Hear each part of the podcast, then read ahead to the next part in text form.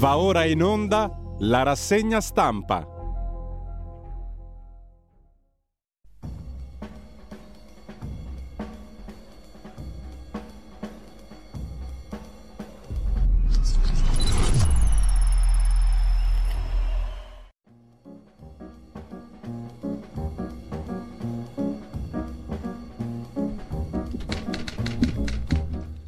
Cordiale buongiorno a tutte le ascoltatrici e a tutti gli ascoltatori da Giulio Cainarca. Ben trovati all'appuntamento con la rassegna stampa. È l'ultimo giorno di novembre, sono le 7.30. Radiolibertà.net, il sito della nostra radio da cui partire anche per sostenerci o per abbonarsi. Non mettiamo tempo in mezzo, andiamo subito al dunque, perché la mattinata è molto densa, come al solito e più del solito. Apertura dell'agenzia ANSA di stamani sul governo Meloni convoca i sindacati, tesoretto da 400 milioni. La parola tesoretto ne sono vent'anni che ci accompagna raccontando balle, eh, in sostanza. Il tesoretto è un fantasma è una cosa bella da mettere davanti agli occhi del popolo bue. La manovra in pillole, 21 miliardi per l'energia, Meloni convoca i sindacati il 7 dicembre, il testo bollinato dalla Ragioneria dello Stato, gli articoli salgono da 156 a 174, si chiama semplificazione legislativa, previsti anche 50 milioni per completare la metro C a Roma, 400 per Milano Cortina 2026, che equivalgono al famoso tesoretto di cui sopra, conclusa la riunione Meloni capigruppo di maggioranza. Lega soddisfatta, parla Ronzulli, capogruppo Forza Italia al Senato. Non tanti emendamenti, ma di ottima qualità. Tutto bene, Madama la Marchesa, in estrema sintesi, mentre il secondo titolo ha a che fare con la Juventus, Elkan, le dimissioni del CDA, un atto di responsabilità, dagli Agnelli agli Elkan. Guardiamo avanti, ma quante nubi sul futuro, dice John Elkan liquidando Andrea Agnelli. La FIGC indaga sugli stipendi, Massimiliano Allegri rimane il punto di riferimento dell'area sportiva. E questo è il secondo titolo dell'agenzia ANSA. Il terzo ha a che fare con la frana di Ischia. Vertice dei pubblici ministeri a Napoli, per il momento nessun indagato. E ancora in primo piano Mosca che provoca l'Italia, il lince distrutto, il veicolo militare italiano, ma è un fake. Ritirato l'emendamento per le armi a Kiev, ora un decreto ad hoc. Il Consiglio dei Ministri prenderà in considerazione la possibilità di un decreto per le armi all'Ucraina. Mentre sempre dalla prima pagina dell'agenzia ANSA, recessione è l'allarme lanciato dal Fondo Monetario Internazionale l'anno prossimo in metà dell'Unione Europea. Sarà brutta la congiuntura economica, prevede il Fondo Monetario Internazionale. Elon Musk posta una foto del suo comodino con due pistole ed è polemica. Critiche da genitori e parenti delle vittime di sparatorie, mentre Singapore abroga la legge sul sesso gay di epoca coloniale perché discriminatoria e stigmatizzante per le comunità LGBTQ. Mattarella parla di lotta all'evasione fiscale centrale nel PNRR, che non si è ancora capito dove sia. Il Presidente della Repubblica in Svizzera, paese fortunato sotto il profilo istituzionale, in visita di Stato, è un problema grave, ha detto Mattarella, per qualunque paese l'evasione fiscale. Lo è in maniera importante per l'Italia e infatti si è fatto molto. E tutti vissero abbastanza felici e piuttosto contenti, mentre il Ministro della Salute Schillaci annunzia la quarantena a 5 giorni per gli asintomatici, che se non sbaglio però era già una roba che aveva fatto Conte o Draghi o c'era già prima, comunque c'era già prima. Non mi sembra un annuncio di novità, comunque con la proposta del Ministro della Salute cresce la paura per l'aumento dei contagi. Il governatore della Campania, il ferreo Vincenzo De Luca, agli studenti dell'Accademia di Belle Arti di Napoli dice mettete la mascherina o farete il Natale a letto. Eh, ancora dalla prima pagina dell'agenzia ANSA, poi. Stretta su opzione donna per andare in pensione non sarà più per tutte, solo per svantaggiate, sale a 60 anni, mini spending dalla giustizia, quello che vuol dire questa frase è un po' difficile da capire, vediamo se riusciamo a capirla andando a vederla. Opzione donna viene prorogata di un anno, ma non per tutte. Sarà per poche lavoratrici. La forte stretta, scrive l'agenzia ANSA, arriva con l'ultima bozza di manovra finanziaria che restringe opzione donna, la possibilità di andare in pensione prima, alle donne più svantaggiate, innalzando l'età a 60 anni che può essere ridotta in base al numero di figli. La legge di bilancio è ancora attesa in Parlamento si delinea lo spaccato delle coperture finanziarie. Le risorse più consistenti in arrivo dagli extra profitti delle imprese energetiche, ma anche dai risparmi. Sulle pensioni, sulle coperture, sollevano dubbi le opposizioni, questo è un classico. L'ultima bozza della manovra, che non è più 156 ma 174 articoli, contiene la discussa norma su opzione donna. Eh, dopo la modifica iniziale che legava l'età al numero di figli e la successiva frenata con l'ipotesi di tornare alla versione originale, c'è una versione molto riduttiva rispetto al sistema attuale. Il sistema attuale consiste in pensione anticipata per le donne con almeno 35 anni di contributi, 58 anni d'età per le dipendenti, 59 per le autonome. L'anticipo pensionistico resta, ma selezionando le beneficiarie a tre categorie.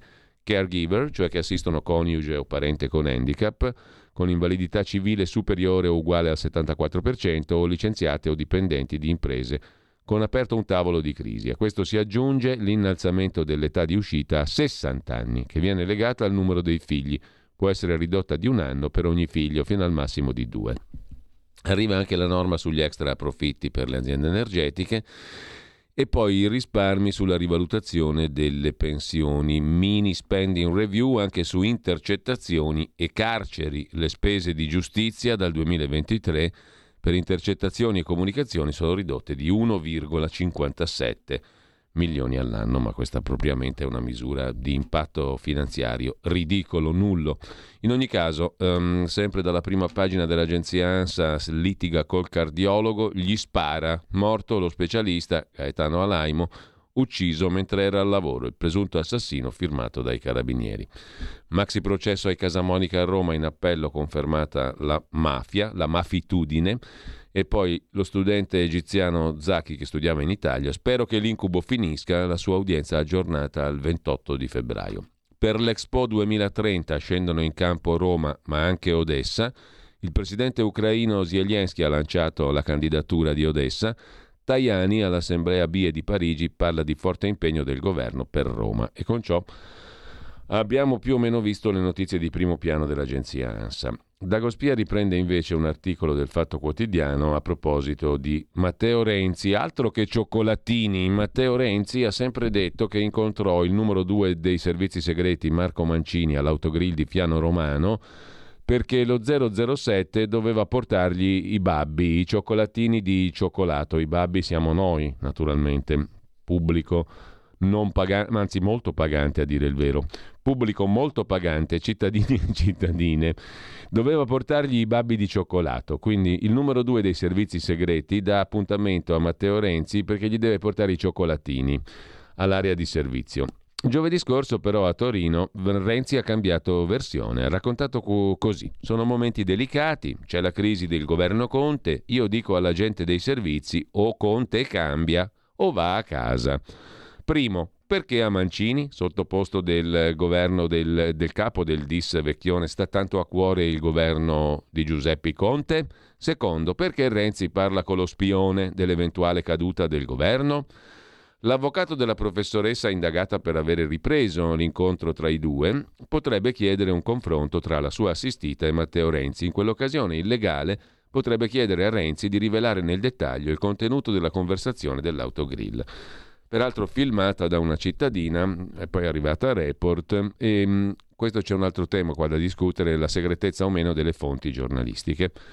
Detto questo, andiamo alla busta coi soldi nel coniglio pasquale, i caloriferi rubati, lo racconta l'agenzia Agi, le intercettazioni nell'obitorio di Saronno. Sembra un film e a quanto pare era vero. Non solo il presunto racket del caro estinto, ma tanti singolari episodi di presunta corruzione nell'ordinanza che ha disposto 10 misure cautelari per addetti dell'obitorio, impresari funebri e medici. La busta coi soldi nel coniglio di Pasqua fa tanto campagna però, eh. le sane tradizioni di una volta, per Pasqua il coniglio. Il coniglio, ma dentro la busta mi sono stupita, grazie, non me l'aspettavo, Pasqua 2021. Sabrina De Carlo, addetta all'obitorio dell'ospedale di Saronno, riceve dal medico di base Anna Maria Fazio dei dolci in regalo, tra cui il classico animaletto, coniglio però di cioccolato. No, mi sono sbagliato, non erano le sane tradizioni contadine.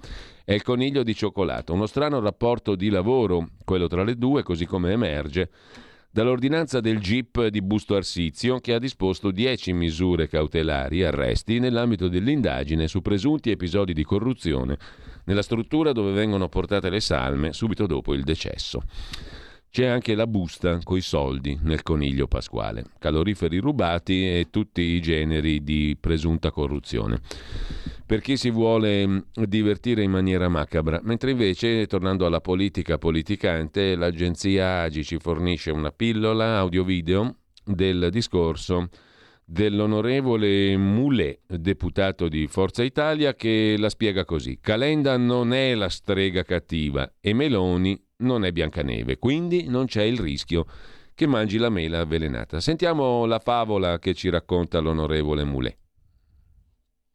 Un'altra volta senza Italia. E li mortacci, scusate, c'è Totti, quindi la, l'imprecazione può avere un suo senso in romanesco è ripartita la pubblicità. L'avevano fatta partire prima, riparte ancora. E tu il mondo è tutta una pubblicità. Ormai non esiste informazione che non sia condizionata dalla pubblicità. Viva la libera informazione. Andavamo da Conte che ci ascoltava molto educato, ascoltava ma non faceva mai nulla. Bene, così sono le dinamiche democratiche. Calenda in maggioranza? Uno non è che sfonda la porta ed entra in maggioranza, dice Moulet. Um, dov'è? Prendete quello che pensa di Salvini, Berlusconi e Tajani. Sentiamo però la favola in originale, come la racconta il eh, deputato di Forza Italia. Io ho già detto che Calenda non è la strega cattiva e soprattutto la Meloni non è Biancaneve, quindi non c'è pericolo che mangi la mela avvelenata, proprio zero. Ma... Anzi, ripeto, noi andavamo da, da, Conte, poi Conte non ci ascoltava, stava lì molto educato, eh. ascoltava quello che gli dicevamo yeah. sulle proposte, poi non faceva mai nulla. Però è costruttiva, è bene che sia così, è indice, ripeto, di maturità della democrazia. Ma Bene Calenda, così. Ma Calenda si prepara a entrare in maggioranza? Ma dove? Magari si aggiunge. Ma per entrare non è che uno entra e dice ok fatemi entrare, cioè sfonda la porta ed entra, cioè, non funziona esattamente così. Però bussa, ma no. bussa alla porta, sì. Ma chi Calenda? Ma, Con le sue proposte. Ma prendete, prendete, quello che pensa Calenda di Salvini, di Berlusconi, di Tajani. Come, come direbbe lui, dov'è? Dov'è? Mandova Calenda, dice l'onorevole Mule. Mentre incontro Calenda Meloni sul sussidiario.net, il punto di Paolo Torricella, il piano di Carlo Calenda, fare il nuovo Silvio Berlusconi, sedurre il centro. Perché Calenda ha incontrato Meloni a Chigi, a Palazzo Chigi? Il sodale di Renzi ha un piano, conquistare i voti e i parlamentari di Berlusconi, ce lo racconta il come il sussidiario. Eh, invece sulla nuova bussola quotidiana vi segnalo il pezzo di Tommaso Scandroglio con il suo bel papillon, peraltramente, vietati i dubbi sui vaccini, negata la libertà dei medici, il nuovo codice deontologico fasci- eh, scusate, dei medici italiani. I medici non potranno più sconsigliare l'uso dei vaccini. Filippo Anelli, presidente Federazione Nazionale Ordine dei Medici, FNOMCEO, dichiara che sarà inserita questa regola nel nuovo codice deontologico dei medici. Il motivo? Sono un efficace strumento di medicina preventiva i vaccini e non si potrà disconoscerne il valore scientifico. Il medico è libero, secondo Costituzione e giuramento di Ippocrate, ma non potrà sottrarsi a una campagna vaccinale, cioè è libero, ma fino a un certo punto, e non potrà sconsigliare il vaccino. Allora cosa resta della libertà del medico di agire in scienza e coscienza? Questo è il livello a cui è arrivata la medicina. In Italia si scandalizza la nuova bussola quotidiana. Da avvenire invece a proposito di Covid, Xi Jinping ha blindato la rivolta del Covid, racconta Luca Miele, pagina 13, vanno represse le forze ostili, è il mantra del numero uno del Partito Comunista e presidente cinese. Città presidiate, transennate, polizia ovunque, caccia ai manifestanti, la protesta contro le misure sanitarie è già sparita, tra virgolette, scrive Avvenire. Al via una maxi campagna di vaccinazioni per gli anziani. La Cina è vicina. In Lombardia come la si passa? L'influenza fa paura, secondo l'assessore Bertolaso più della Covid. È allarme, squadre di rinforzo per il pronto soccorso per l'influenza, la pandemia stagionale. Ora ci preoccupa più della Covid, ha detto Bertolato, Bertolaso, chiedo scusa. Reparti di emergenza osservati speciali. Nella settimana dal 14 al 20 novembre 137.000, quasi 8.000 persone in Lombardia hanno registrato una patologia simil-influenzale. Da inizio settembre se la sono cuccata 911.000 lombardi. Al momento sono vaccinati 1.400.000 lombardi per l'influenza semplice, normale, non Covid, pari al 13% della popolazione. Bertolaso dice ci preoccupa più della Covid.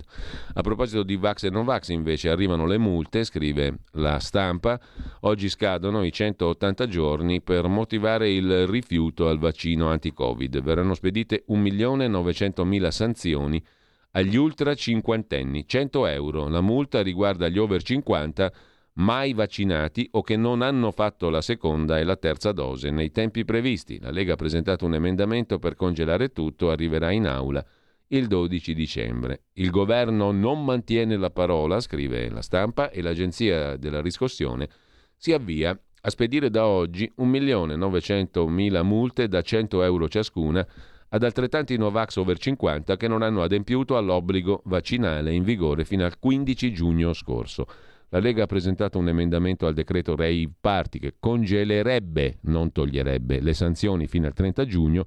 La norma arriverebbe fuori tempo massimo. Il provvedimento arriverà solo il 12 dicembre all'Aula del Senato per tornare alla Camera prima di essere convertito in legge. Troppo tardi, visto che oggi scadono i 180 giorni che erano stati fissati per giustificare il mancato adempimento all'obbligo vaccinale o perché nel frattempo si era contratto Covid o per motivi sanitari. La stessa agenzia della riscossione potrebbe temporeggiare in attesa di eventuale norma che congeli le sanzioni, quindi non è del tutto escluso. In ogni caso, cambiamo argomento e andiamo invece a segnalare, prima delle prime pagine dei quotidiani, il pezzo di Anna Bono, esperta di Africa, professoressa, docente all'Università di Torino, sull'Africa che rovina l'ambiente, pure lei distruggendo le foreste. Il dibattito internazionale Scrive la professoressa Bono sulla nuova bussola quotidiana.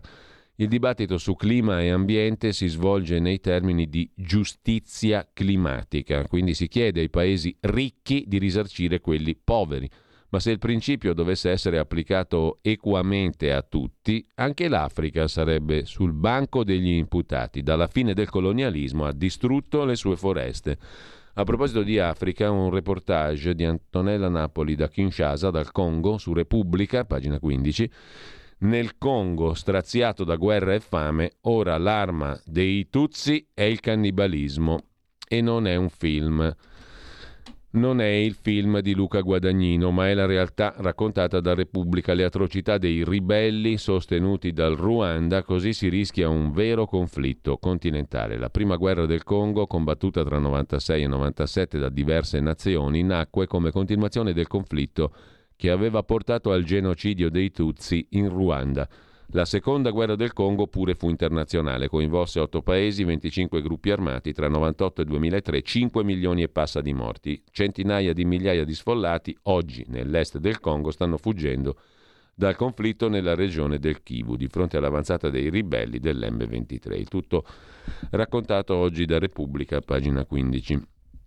Tornando alle questioni economiche, vi segnalo invece il pezzo di Giuseppe Liturri su Start Magazine, contante e PNRR, ecco perché lo scontro con l'Unione Europea non esiste, il governo va d'accordo con l'Unione Europea, cosa si dice, cosa non si dice su tetto al contante PNRR. Manovra finanziaria al centro dell'indagine anche del sussidiario.net che ne parla col professor Nicola Rossi, sempre stimolante e utile da seguire. La prudenza ci aiuterà anche contro l'inflazione, non mancano le critiche sulla legge di bilancio che ha iniziato il suo iter parlamentare, insoddisfatti non solo le opposizioni ma anche i sindacati e Confindustria. Il presidente Bonomi ha parlato di manovra senza visione. Giorgia Meloni, intervistata sul Corriere della Sera, ha detto invece che avevamo poche risorse e abbiamo deciso dove concentrarle. Emergono priorità e una visione, crescita economica, attenzione al lavoro, a partire dalla messa in sicurezza del sistema produttivo a fronte del caro energia. Secondo il professore Nicola Rossi, docente di economia politica all'Università Tor Vergata di Roma, componente del consiglio di amministrazione dell'Istituto Bruno Leoni, già parlamentare del PD e dell'Ulivo, secondo il professor Rossi a un mese dall'insediamento del governo, a poche settimane dalla scadenza per consegnare la legge di bilancio, Credo che onestamente non fosse né prevedibile né possibile fare diversamente o meglio di quanto è stato fatto. La maggior parte delle risorse è stata usata per provvedimenti contro il caro energia. Durano fino a fine marzo. Da aprile che si fa? È accaduto durante tutto quest'anno, non mi meraviglia, osserva il professor Rossi. Certo, arrivati in primavera avremo una serie di problemi che bisognerà superare. Credo che per allora avremo altre informazioni utili. L'andamento del conflitto, i prezzi dei prodotti energetici, la posizione dell'Europa.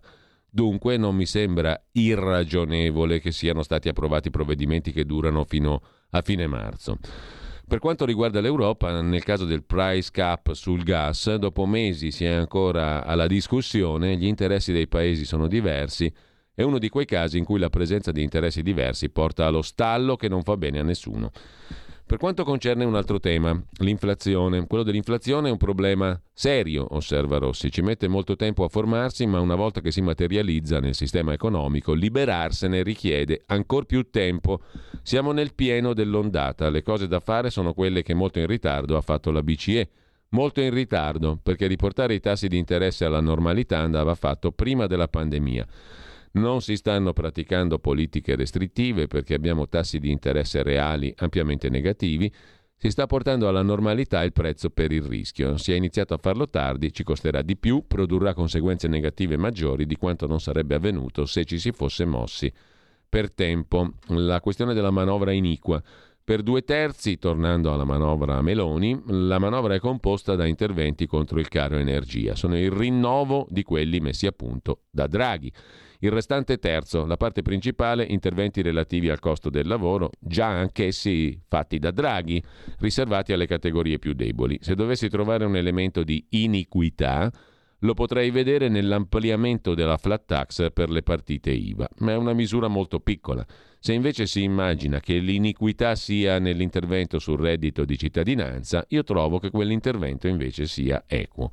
Insomma, una manovra che non lascia traccia fondamentalmente, non c'ha segno innovativo, però non negativa secondo il professor Rossi, è come, più o meno come, come quella di prima, si prende tempo fino a marzo. Intanto c'è una riforma della Commissione europea che sfavorisce l'Italia, sottolinea in prospettiva dietro le quinte Giuseppe Pennisi sul sussidiario.net. Due recenti documenti riportano a galla un problema che c'era già prima della nascita dell'Unione Europea odierna, un nodo antico di cui si parlò molto ai tempi della preparazione del Trattato di Roma, il ruolo e le funzioni della Commissione Europea. Oltre alla riforma del patto di stabilità c'è in vista anche una riforma del ruolo della Commissione Europea. Non è propriamente positiva per l'Italia, lo spiega il perché Giuseppe Pennisi sul sussidiario, dal quale vi cito anche un'altra questione, quella sul cibo sintetico e la protesta della Coldiretti, 200.000 firme contro la deriva che mette a rischio il Made in Italy. Coldiretti si schiera contro l'autorizzazione all'immissione in commercio di questi prodotti che l'Unione Europea potrebbe concedere già entro il 2023. Intanto lasciamo le anticipazioni, o meglio gli articoli prima della rassegna stampa vera e propria dei quotidiani di oggi. L'ultima segnalazione il pezzo di asianews.it dedicato alle proteste in Cina contro il lockdown. Parla Wei Jingxiang, la situazione è diversa dai fatti di Tiananmen dell'89. Secondo il padre della democrazia, Wei Jingxiang appunto, ora esule negli Stati Uniti, in Cina le dimostrazioni di questi giorni sono spontanee e non hanno appoggi all'interno del Partito Comunista come 33 anni fa. Quello attuale è un movimento più di massa di quello dell'89. Xi Jinping ha paura di schierare l'esercito, userà la tecnologia per una repressione mirata. Ci sono differenze tra le proteste in Cina di questi giorni e i fatti di Tiananmen 89, quando le forze di sicurezza cinesi massacrarono migliaia di studenti e cittadini che chiedevano libertà e democrazia. È il commento di Wei Jinseng, appunto padre della democrazia ora esule negli Stati Uniti. Con la massiccia presenza delle forze dell'ordine nelle strade, ripetuti arresti e controlli di manifestanti, le proteste in Cina contro le restrizioni anti-Covid sembrano affievolirsi. Migliaia di cinesi hanno dimostrato in diverse città del paese chiedendo la fine dei lockdown e arrivando a prendere di mira Xi Jinping. Estese dimostrazioni a Pechino, Nancino, Shanghai, Chengdu, Wuhan e Guangzhou. L'ondata di rabbia segue le manifestazioni a Urumqi, capitale della regione autonoma dello Xinjiang, in cui la popolazione chiedeva la fine della politica. Zero Covid, i media governativi censurano gli eventi, le frange nazionaliste incolpano forze straniere. Quella di trovare un colpevole esterno è una tattica consolidata del regime. Il movimento dell'89, osserva Wei Jingsheng era sostenuto da alcune forze interne al Partito Comunista Cinese, quindi era in grado di riunire per lungo tempo un gran numero di dimostranti a Pechino. Al contrario, oggi non c'è alcun chiaro appoggio dentro al partito, è evidente la natura spontanea delle manifestazioni. Nell'89 la gente chiedeva la riforma del regime comunista e il bersaglio era la corruzione dei leader. I manifestanti non avevano il sostegno di lavoratori, contadini ed esercito. Le politiche di prevenzione della pandemia invece danneggiano tutto il popolo e le proteste sono vissute con partecipazione dalla maggior parte dei cinesi. Il movimento dell'89, dice ancora il dissidente storico, riponeva le proprie speranze nel partito e aveva affermato il proprio appoggio al comitato centrale i moti di questi giorni invocano le dimissioni di Xi Jinping e domandano al Partito Comunista di farsi da parte. Wei Jingsheng ricorda che 33 anni fa l'esercito aveva represso le proteste a pugno duro. Per paura che le forze armate non obbediscano agli ordini, ora il Partito Comunista cinese non ha il coraggio di impiegarle, ma il partito ha sistemi di sorveglianza tecnologica molto sofisticati con cui può condurre una repressione mirata nel tentativo di prevenire la reazione negativa della comunità internazionale. Prima delle prime pagine vi segnalo poi dagli Stati Generali una chiacchierata con Don Gino Rigoldi, lo storico cappellano del carcere minorile Beccaria di Milano. Vorrei che i politici non fossero bulli. Interessante anche se presa così a pillola. Prima delle prime pagine andiamo dai nostri amici del quotidiano di Sicilia con Carlo Alberto Tregua, fondatore e direttore, in prima pagina contro le assunzioni di troppi dipendenti nella pubblica amministrazione, il suo editoriale, e poi le zone economiche speciali siciliane per attirare investimenti.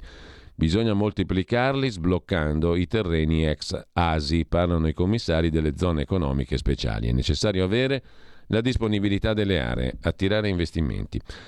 Intanto vediamo se la nostra edicola è ancora attiva. No, chiedo la collaborazione della regia. Andiamo a rimettere in ordine e in funzione la nostra edicola digitale, così avremo il supremo gusto, grandissimo piacere e la, supre- la superna gioia di poter leggere le prime pagine dei quotidiani italiani di oggi. I principali, perlomeno, non tutti. Partiamo per omaggio al passato, all'archeologia. Dalla prima pagina del Corriere della Sera che si apre con la manovra e la corsa per il sì. Resta il POS a 60 euro, l'apertura di Calenda Meloni, Mattarella che parla di evasione fiscale, problema grave, dice inaspettatamente il capo dello Stato, e poi battaglia sulle ultime modifiche, il tesoretto di 400 milioni. Queste sono le favole proprio di quelle belle, tipo che quella di Moulet eh, è modesta in confronto. La favola del tesoretto il popolo bue se la ascolta prima di andare a dormire sereno, mentre sulle armi a Kiev stoppa l'emendamento, si farà un decreto ad hoc. E ancora gli asintomatici isolati 5 giorni, ripeto non capisco dove stia la novità, mm, per gli asintomatici isolamento da 7 a 5 giorni anche in assenza di test negativo, perché era 7 prima, mi sembra che fosse già 5 in passato, a parte che ci sono state regole di ogni genere, però Poco importa, è importantissimo invece sottolineare che gli asintomatici rimarranno isolati 5 giorni. Eh, Ischia teme la pioggia, titola ancora il Corriere della Sera, rischio evacuazioni, verifiche su mille casi, e, case e De Luca boccia il commissario proposto dal governo perché non è stato coinvolto lui prima. In Sicilia lite per un certificato, uccide il cardiologo. Caso Juventus, i pubblici ministeri pronti a chiedere il processo mentre Ronaldo vuole 20 milioni, retroscena dei sindaci revisori, 20 milioni per Cristiano Ronaldo. Zero Covid, il vicolo cieco di Xi Jinping, ma non è un'altra Tiananmen, sottolinea anche Federico Rampini.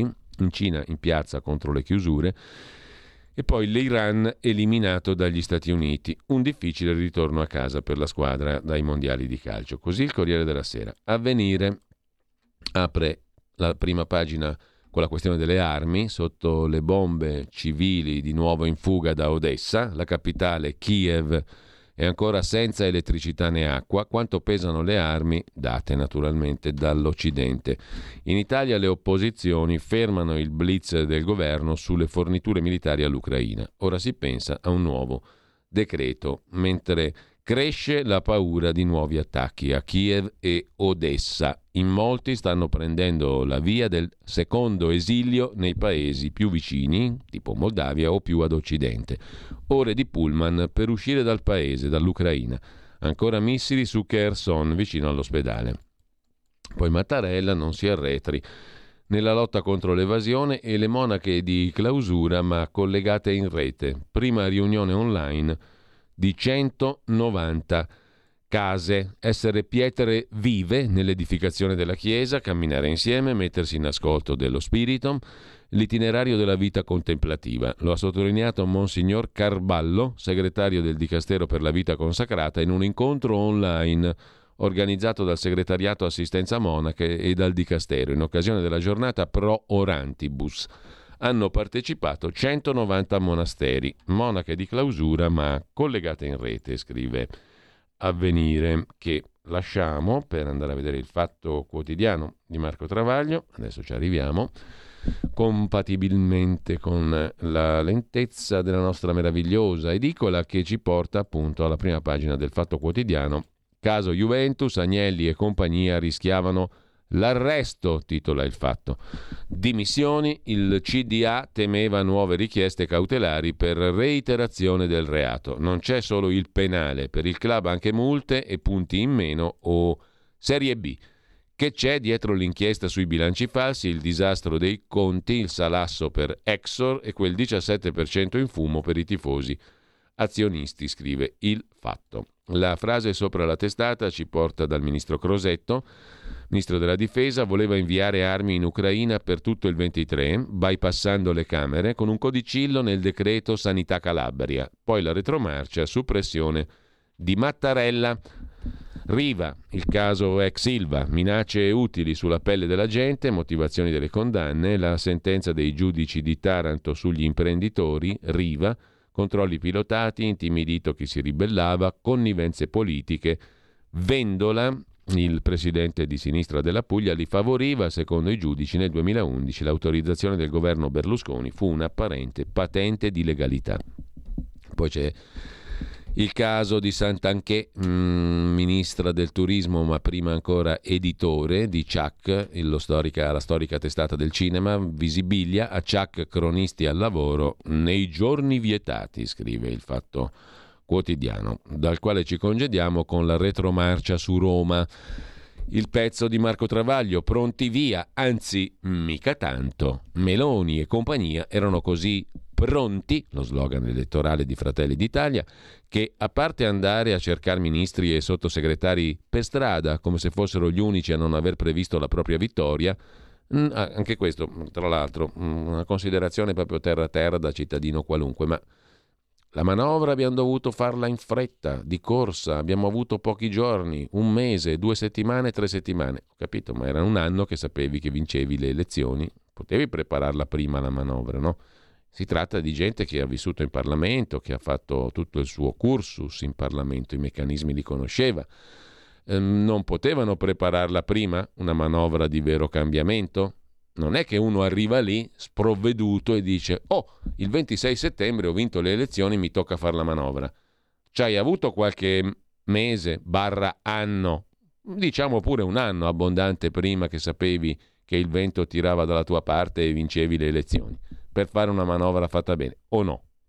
Adesso va bene le favole di Moulet raccontate e di chiunque sia raccontate al popolo, però fino a un certo punto, insomma.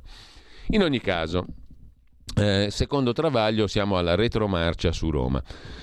Ehm, come appunto se fossero gli unici, sono arrivati lì come se fossero gli unici a non aver previsto la propria vittoria. Dunque, mm, ehm, per questo mm, governo non c'è materia affrontata nel primo mese su cui abbiano le idee chiare, scrive Travaglio. Più che un governo, una mazurca di marce e retromarce. L'ultima è arrivata ieri col ritiro dell'emendamento al decreto insaccato, missioni NATO, servizio sanitario in Calabria, si intitola così. Cioè voi fate un decreto che si intitola Missioni NATO e servizio sanitario in Calabria. Il decreto, tra l'altro, mm, è un provvedimento di straordinaria necessità e urgenza, secondo la Costituzione, che deve avere degli argomenti mm, compatibili. Allora, quale compatibilità ci sia tra la missione NATO e il servizio sanitario in Calabria, a meno che si voglia usare l'alleanza atlantica per migliorare la sanità calabrese, non si capisce. Comunque, per continuare a spedire armi all'Ucraina, infilato dentro il servizio sanitario in Calabria, a meno che utilizzino la Calabria come base rampa di lancio per portare le armi in Ucraina. Può essere. Per continuare a spedire armi all'Ucraina in barba al Parlamento fino a fine 2023, anche se nel frattempo finisse la guerra. Ma già prima i marciatori su Roma, scrive Travaglio, avevano ingranato la retromarcia nell'ordine su nuova opzione donna, presentata, ritirata, ripresentata, olè, Obbligo di mascherine in ospedali RSA doveva essere abolito, è rimasto. Multe ai non vaccinati dovevano essere abolite, sono rimaste. Tetto al contante, 10.000 euro anzi 5.000. Obbligo di pagamenti col POS, sopra i 30.000, sopra i 60.000. 1000, 60 euro, no 60.000. Comunque, anche Travaglio ogni tanto dorme come Omero. Comunque, calo del prezzo della benzina, il governo lo fa salire. Trivelle in mare, FDI e Lega da no triva si triv, abolizione del reddito di cittadinanza, resta per gli inoccupabili, due terzi dei percettori, cacciata dei navigator, abolizione del super bonus, prorogato fino a fine novembre, ora forse fino a fine anno, flat tax, aliquote a platea cambiate una dozzina di volte, condono fiscale, idem come sopra, rapporti con la Cina vietatissimi ma ora manna dal cielo, navi delle ONG, non sbarca nessuno, sbarcano i fragili e non il carico residuale, anzi sbarcano tutti, il decreto Rave Party, sei anni di galera con intercettazioni, anzi quattro o cinque senza intercettazioni, bonus a chi si sposa in chiesa, ma quella era solo una delle tante cazzate, in effetti così era, e comunque priorità carceri, taglia al personale penitenziario già sotto organico, priorità scuola, tagliano 6-700 scuole, priorità sanità, 2 miliardi che non bastano neanche a pagare bollette, e via retromarciando. Intendiamoci, conclude Travaglio, per chi pensa male e fa peggio, ogni retromarcia è una benedizione. Ma per dire quanto erano pronti e quanto durano. Meloni spera a lungo, ma al suo posto, più che degli alleati rissosi, riottosi, malmostosi o cazzari, che fanno folklore, ci preoccuperemmo di olio e olio che soffrono. Soffrono con l'apostrofo però S, apostrofo offrono. Renzi, in tour a gettone a Bangkok, si dice pronto a lavorare col centrodestra, il che, oltre a essere un'ovvietà, lo fa da quando è nato, è pure una minaccia. Calenda, dopo l'inutile incontro con lei, invita Forza Italia ad aiutarla, Meloni, anziché sabotarla, cioè un leader di opposizione, si fa per dire, ne critica uno di maggioranza perché si oppone troppo. Noi nei panni di Giorgia una grattatina ce la daremmo, conclude Marco Travaglio in prima pagina sul fatto. Vi è piaciuto, non vi è piaciuto, non importa, ha scritto così. Il giornale apre la sua prima pagina con un avvertimento. Occhio, che qui perdiamo i soldi, i quattrini, i danè. Salvini e Fitto lanciano l'allarme PNRR al palo e chiedono all'Europa più tempo per spendere il quattrino. Dov'è, tra l'altro? Fallire sarebbe imperdonabile. Ok alla manovra e Mattarella dice lotta all'evasione. Poi c'è l'ipocrisia tedesca, si indignano in campo, poi fanno affari con il Qatar sul gas, accordo di fornitura per 15 anni, racconta il giornale in prima pagina. E a pagina 13 lo vediamo subito l'articolo firmato da Daniel Mosseri, altro che diritti umani. Intesa Germania-Qatar per le forniture di gas. Dopo le polemiche l'accordo fa indignare molti. Ma mm, il vice cancelliere, il verde Habeck, ministro dell'economia, dice è un accordo super, è una figata spaziale, dice sostanzialmente il ministro dell'economia tedesco a proposito di questo bell'accordo fra la Germania e il Qatar. Lo sport da una parte, l'approvvigionamento energetico dall'altra, il bisogno di mandare avanti il motore economico tedesco garantendo carburante per industrie e riscaldamento per le case, cozza con il declamato sostegno dei tedeschi per il rispetto dei diritti umani. Sotto il piano atletico il mondiale di calcio non si è aperto bene. La Mannschaft ha collezionato una poco lusinghiera sconfitta col Giappone e un faticoso pareggio con la Spagna. Maggior visibilità i tedeschi se la sono guadagnata fuori campo. Su tutti la foto ufficiale con la mano sulla bocca dopo che la FIFA ha vietato al capitano di indossare la fascia One Love contro le discriminazioni sessuali. Anche la circostanza che il commissario tecnico tedesco Flick si sia presentato in conferenza stampa senza neanche un giocatore ha segnalato come i tedeschi partecipino ai mondiali con molta voglia di contestare l'insofferenza per un torneo in un paese considerato autoritario che ha costruito stadi nuovi sulla pelle di tanti lavoratori stranieri, secondo varie inchieste più di 6.500 morti. In Germania alcuni bar hanno deciso di boicottare il mondiale, non lo trasmettono. In ogni caso però c'è una notizia che ha spento il fuoco anti-Qatar della Germania. Il Qatar ha annunciato che Qatar Energy ha raggiunto un accordo con la Germania per la fornitura di gas naturale liquefatto alla Germania medesima il gas sarà venduto alla società statunitense ConocoPhillips che lo consegnerà al rigassificatore in costruzione attualmente di Brunsbüttel sul mare del Nord. Il ministro dell'energia catariota eh, ha spiegato che la fornitura di GNL, 2 milioni di tonnellate all'anno, inizierà nel 26 e durerà 15 anni. Così sul giornale di oggi. Sempre dal giornale, tornando alla prima pagina, politica interna, Calenda vede Meloni e litiga con Forza Italia e PD. Palermo si riempie la prima piazza dei mantenuti in difesa del reddito di cittadinanza, scrive il giornale, poi Ischia, rischio evacuazione, tre filoni di inchiesta. Caso Sumaoro, la suocera ammette, non ho pagato gli stipendi della cooperativa Caribù, prime ammissioni della suocera. E poi le priorità di De Luca, stoppare il commissario nominato dal governo per Ischia. Infine, la cronaca, sgridato dalla moglie, crocefisso dai social, c'è un povero sindaco che invoca pietà dopo la strigliata sul web della consorte. A Rieti è accaduto e la storia è girata dappertutto su internet. Hegel, pubblicate 4.000 pagine inedite del filosofo, per ammazzare un cavallo bastavano già quelle edite, sostanzialmente una pesantezza mortale, il filosofo tedesco. Comunque, al di là di questo, andiamo dal giornale al giorno, il quotidiano nazionale, che si occupa del vertice Meloni Calenda. Forza Italia non ci sta e della resa dei conti Agnelli Elkan. Terremoto Juve, paura per le inchieste e gli scandali. Elkan disegna il futuro, ultimo atto della Dynasty Agnelli, scrive il quotidiano nazionale. Il mattino di Napoli titola a tutta pagina su Casamicciola e lo spreco dei fondi. La Procura indaga su progetti antidissesto avviati dopo il disastro del 2009, mai realizzati. A Ischia, incubo frane nel weekend, aumenta il numero di sfollati, saranno ospitati in hotel e palasport. Poi c'è la soglia a 60 euro per il POS e Mattarella che dice l'evasione in Italia purtroppamente non arretra.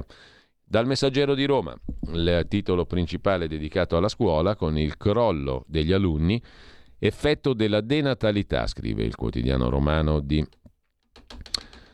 eh, il quotidiano romano gemello del mattino di Napoli, eh, edito da Caltagirone. Nel prossimo decennio il paese perderà 1.400.000 giovani tra 3 e 18 anni, previsti il dimezzamento dei presidi e la cancellazione di 400 istituti. Il presidente dell'Istat, il demografo professor Blangiardo, dice attenti ai tagli Così sul messaggero la questione della scuola, il crollo degli alunni, la denatalità, l'allarme demografico. Intanto Roma avrà i soldi per la metro stanziati 2 miliardi 200 milioni fino al 2032, le risorse per finire la linea C. La sfida dell'Expo, il sindaco di Roma Gualtieri, il presidente del comitato promotore Massolo a Parigi, al Bureau International des Expositions, il BIE, per presentare il progetto di candidatura di Roma a sede dell'Expo 2030 e lasciamo il messaggero, andiamo al tempo, l'altro quotidiano romano, quello edito però da Antonio Angelucci, neodeputato della Lega. I legami tra PD e Sumaoro, scandalo accoglienza, gli amministratori del Partito Democratico di Sezze e Priverno lavoravano per la cooperativa Caribù. Così ex sindaco e assessori hanno firmato per anni i bilanci della cooperativa della famiglia Suma Orica. Dal 2001 in questi comuni la società si è aggiudicata affidamenti per milioni e milioni di euro. Intanto Salvini e il ponte sullo stretto, via ai lavori entro due anni, andrà a Bruxelles per il cofinanziamento il ministro Salvini, e ancora aiuti all'Ucraina, l'opposizione si divide, soltanto 41 i deputati in aula. Anche qui la cifra di 2 miliardi e 200 milioni per la metro C di Roma, la linea C della metropolitana da completare, stanziamenti necessari inseriti dal governo nella manovra di bilancio per finire i lavori che collegheranno il quadrante est della capitale d'Italia con quello nord, 2 miliardi e 200 milioni. Si parte con 50 milioni dal 23 al 25, poi le cifre cresceranno fino al 2032. Così il tempo. Dal tempo di Roma andiamo alla prima pagina di Repubblica che apre sul tema della sanità, anzi sul fatto che saremo costretti, siamo costretti alla sanità privata. Emergenza ospedali, le lunghe liste d'attesa nelle strutture pubbliche fanno saltare una prestazione su cinque, i malati sono spinti a pagare esami e visite Intervista al ministro della Salute Schillaci per curare tutti i pazienti, stipendi più alti ai medici e più ore di lavoro in corsia. Mentre il contagio che la Cina teme è quello delle proteste, non quello della Covid, scrive Gianni Vernetti in prima pagina su Repubblica, poi Calenda che apre a Meloni e eh, sempre dal primo piano di Repubblica questa foto di tre migranti rimasti sul timone di una petroliera, una nave, dalla Nigeria a Gran Canaria, dalla Nigeria alle Canarie, aggrappati al timone di una nave. È una foto che ha un indubbio effetto, diciamo così, comunicativo. Uh, mentre chiude a Milano il fast food dove è nato il mito dei paninari. Ve lo ricordate Enzo Braschi? Magari su YouTube recuperiamo una delle sue mitiche performance in veste del paninaro, la sfitinzia, troppo giusto, eccetera, eccetera. Lasciamo con ciò la prima pagina di Repubblica e andiamo a vedere la prima pagina della consorella Elkan, Agnelli Elkan, più, più Elkan che Agnelli, la stampa, insomma. Evasione fiscale, mm, l'Alto Là del Colle, Gedi, è la meravigliosa società che riunisce Repubblica, la stampa, l'Espresso, tantissime altre testate locali. Quelle del gruppo De Benedetti che fu. Evasione fiscale, l'Alto Là del Colle, Mattarella parla di problema grave ma centrale nel PNRR, quello dell'evasione fiscale, ma per ora il governo non cambia la norma sul POS. L'esecutivo accelera 55 obiettivi da realizzare entro fine anno per il PNRR. Parla Calenda che si dice Senti, questa è bella però, affascinato. Calenda si è detto affascinato da Giorgia Meloni. Questo è molto interessante. Mentre eh, Michela Murgia spiega alla affascinante Giorgia Meloni, cara Meloni, le spiego perché su Saviano lei continua a sbagliare. È una lezione imperdibile quella di Michela Murgia su Saviano alla affascinante Premier Giorgia Meloni. In primo piano sulla stampa ancora cosa abbiamo? La foto di prima, i tre migranti si pensa tali, diciamo, um, sulla nave petroliera, sotto la chiglia praticamente, E mh, io, escort cinese a Parati, che odio gli uomini italiani. Sono dei deboli, dei poveracci, gli uomini italiani dal punto di vista della prostituta cinese. Il centro massaggi dà sulla strada, porta chiusa, per entrare campanello sul lato, siamo in via Francesco Caracciolo, quartiere Prati, via Ribotti è una decina di minuti a piedi. L'eco degli omicidi si è spenta. In fretta l'industria del sesso a pagamento ha ripreso a macinare appuntamenti. I siti di annunci esplodono di inserzioni. Nuovi arrivi di donne orientali, cinesi in particolare. A pagina 15 l'articolo firmato, reportage da Flavia Amabile. I segreti di Nadia, escort cinese al quartiere Prati di Roma. Mantengo le figlie, gli italiani sono dei deboli. Mio marito non ha più voglia di lavorare, il marito in questo caso credo cinese. Faccio, per, faccio, questo per mantenere la famiglia. 1500 ragazze cinesi sarebbero le prostitute a Roma, 80 i centri massaggi a luci rosse, 600 case con clienti quasi solo cinesi. 70% la percentuale che rimane alle ragazze, il resto vale maîtresse. L'avventura in Italia era l'unico modo per mantenere la mia famiglia. Un fidanzato sarebbe come avere un terzo figlio gli uomini italiani sono deboli, ne ho abbastanza. Così parlò una prostituta cinese a Roma sulla stampa di Torino. Ma lasciamo la prima pagina della stampa e andiamo a vedere anche la prima pagina della verità di Maurizio Belpietro. La verità e gli affari traslocano su internet, oggi vedremo anche il commiato. Sentenza sui vaccini che inchioda la consulta la Corte Costituzionale oggi l'udienza sull'obbligo vaccinale. Un giudice dell'Aquila condanna un'azienda per aver sospeso una dipendente che aveva rifiutato le dosi. I farmaci disponibili non bloccano il contagio e imporli ai lavoratori, ha sentenziato il giudice dell'Aquila, è contrario alla nostra Costituzione. Maurizio Belpietro commenta il modello cinese è idiota e illiberale, noi l'abbiamo imitato, la Corte Costituzionale, oggi l'udienza della Corte sull'obbligo vaccinale, lo bocci, eh, chiede Belpietro. Mentre c'è anche il caso Sumaoro, alla cooperativa dei Sumaori, sanzioni per mezzo milione già tre anni fa, le multe della prefettura non hanno fermato però il flusso di denaro, dice la suocera del deputato, le prime ammissioni. È vero, non pagavamo i dipendenti, era un concetto di giustizia, diciamo così. C'era il diritto all'eleganza ma non al salario, allo stipendio. Le stranezze nei versamenti della caparra per la villa, deprezzata del 30%. In primo piano ancora sulla verità John Elkan che vince in mezzo alle macerie, decapitata la Juve, via il manager della Ferrari, azioni in discesa, risultati sportivi che latitano, scrive Camilla Conti. Sui bianconeri, osserva Giorgio Gandola, torna a volteggiare l'ombra della Serie B, la procura del calcio è all'azione. E a chiudere, Daniele Capezzone, sui POS niente crociate ma tagli alle commissioni. La polemica per la manovra sbaglia bersaglio. Il dibattito in corso tra i buoni, i fan della carta di credito, e i cattivi, quelli che amano il contante, accusati di favorire l'evasione, sta avvelenando il clima. Si nasconde l'unico vero obiettivo che uno Stato civile dovrebbe porsi, abbassare il peso delle commissioni e lasciar fare al mercato. Chiude la prima pagina della verità Paolo Del Debbio. Le doppie misure della Banca Centrale Europea sono un peso per l'Italia. Adesso ci servirebbe investire, fare debito, spendere soldi pubblici. E Claudio Antonelli sulla rete unica Telecom, nuovo disegno sullo sfondo attriti tra Stati Uniti e UK.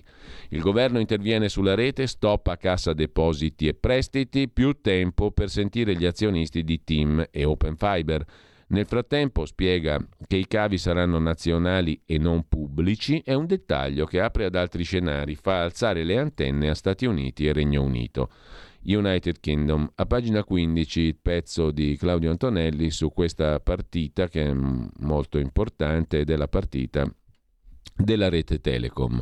Stati Uniti e Gran Bretagna vigilano, scrive Antonelli, vice direttore della Verità, il governo archivia il vecchio progetto di fusione tra le reti Telecom Open Fiber, avanza l'ipotesi di scissione, la scelta del player è decisiva.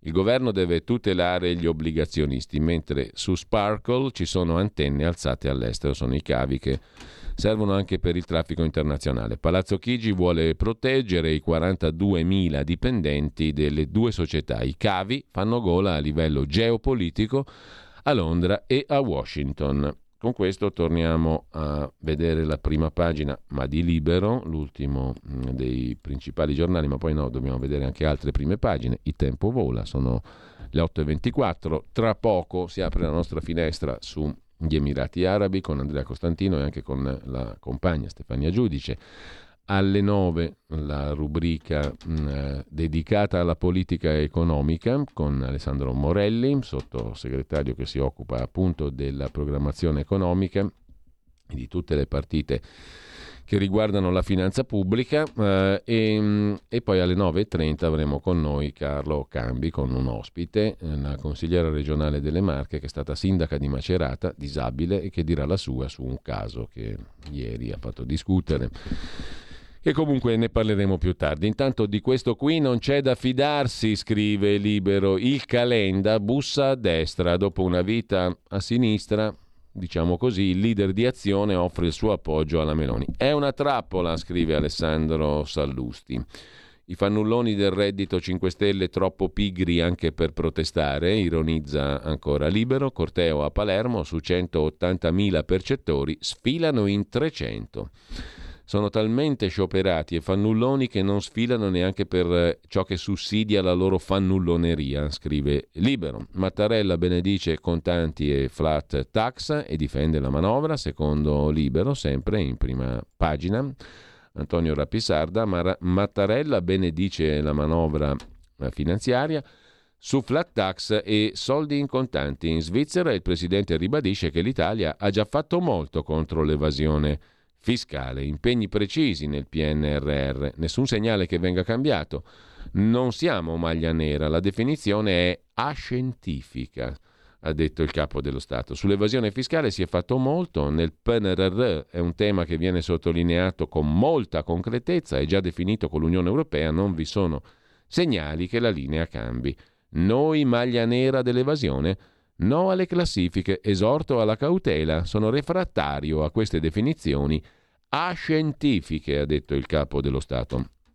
In primo piano poi ancora su Libero eh, la vicenda Juve, Sandro Iacometti se ne occupa, se Agnelli piange, Elkan non ride, cosa c'è dietro il terremoto della Juventus. Effetto domino, scrive libero, non piange solo Agnelli, anche Elkan rischia. Andrea è il secondo azionista della società che controlla la cassaforte di famiglia e siede nei consigli di amministrazione di Exor e Stellantis, Andrea Agnelli. Se le indagini si allargano, tutto il gruppo può avere problemi, osserva Sandro Iacometti in prima pagina su Libero e sempre da Libero Salvini e il ponte sullo stretto di Messina entro due anni via ai lavori sullo stretto. Con questo lasciamo anche Libero, andiamo rapidamente a vedere adesso la prima pagina del 24 ore.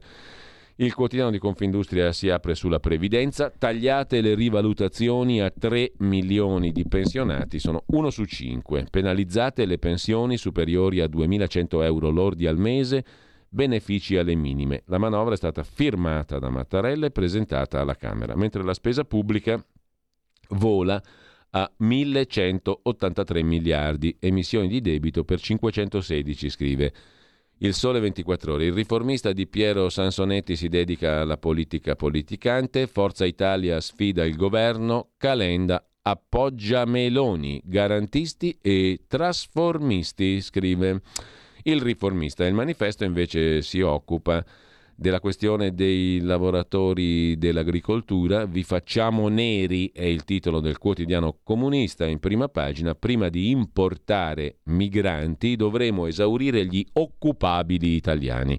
Il ministro dell'Interno, Piantedosi, annuncia il nuovo capolavoro del governo. Il decreto flussi terrà conto dei posti offerti a chi percepisce il reddito di cittadinanza. E poi tutti nei campi di pomodori, scrive il manifesto. Verità e Affari si congeda dalla carta, grazie a tutti, da domani ci ritroviamo solo sul nuovo sito, ringrazia il direttore Maurizio Belpietro, direttore della Verità, mentre il direttore di Verità e Affari Bechis andrà a dirigere Open di Mentana. E in apertura c'è la questione di Nagel, bocciato dalla Banca Centrale Europea, sorpresa dall'ultima assemblea di Mediobanca, Lagarde vota contro lo stipendio dell'amministratore delegato. Il mercato è schierato a fianco di Alberto Nagel, amministratore delegato di Mediobanca, dipende. Basta analizzare per rendersene conto il verbale dell'Assemblea dei Soci. Il titolo, eh, l'articolo è di Oscar Fenbick, che è uno dei tanti pseudonimi, Fosca Binker e un altro di Franco Bechis naturalmente. Italia Oggi apre la sua prima pagina con gli sgravi per chi Uh, adotta la parità di genere, via libera allo sgravio contributivo dell'1% per un massimo di 50.000 euro all'anno ai datori di lavoro in possesso di certificazione della parità di genere. Sono interessate le aziende con più di 50 lavoratori. La domanda di riconoscimento dello sgravio per la certificazione della parità di genere con una durata pari a quella della certificazione, si presenta all'INPS. Se i fondi non bastano, lo sgravio è proporzionalmente ridotto a tutti i beneficiari. Così in prima pagina su Italia Oggi, dalla quale ci congediamo con gli incassi di Putin da gas e petrolio. Sono aumentati, scrive Tino Oldani. L'Unione Europea non è ancora riuscita infatti a fissare il price cap. E poi diritto e rovescio il corsivo del direttore Magnaschi sulla vicenda di Sumaoro, il Giovanno d'Arco a favore degli immigrati, che però faceva parte di una famiglia che gli immigrati li sfruttava platealmente da anni. Un immenso caso di ipocrisia politica messo incautamente in lista da Nicola Fratoianni, segretario di Sinistra Italiana, in un collegio sicuro regalatogli da Enrico Letta a danno degli eleggibili del PD, Sumaoro è entrato trionfalmente alla Camera. Scoppiato il caso, lui e Fratoianni hanno tentato di metterla sul ridere, minimizzando il tutto. Visto che il caso non si sgonfiava, Fratoianni, non volendo pagare lui le conseguenze della sua leggerezza nella scelta, ma non avendo nemmeno il coraggio di gettare Sumaoro fuori da sinistra italiana, lo ha costretto ad autosospendersi, ma non dal Parlamento come politicamente avrebbe dovuto, ma solo dal gruppo della sinistra, cioè gli ha chiesto niente. Infatti, essendosi autosospeso su Maoro, può sempre rientrare in sinistra italiana quando vuole e non essendosi dimesso da deputato, può sempre continuare a percepire 15.000 euro al mese. Auguri, conclude Magnaschi nella sua rubrica Il corsivo di prima pagina su Italia Oggi. Stai ascoltando Radio Libertà. La tua voce libera, senza filtri né censura. La tua radio.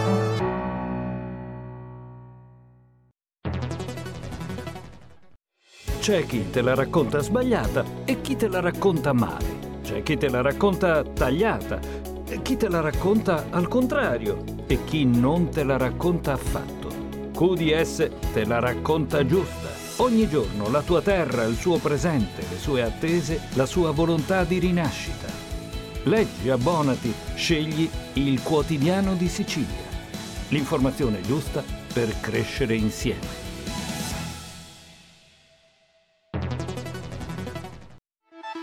Stai ascoltando Radio Libertà, la tua voce libera, senza filtri né censure, la tua radio.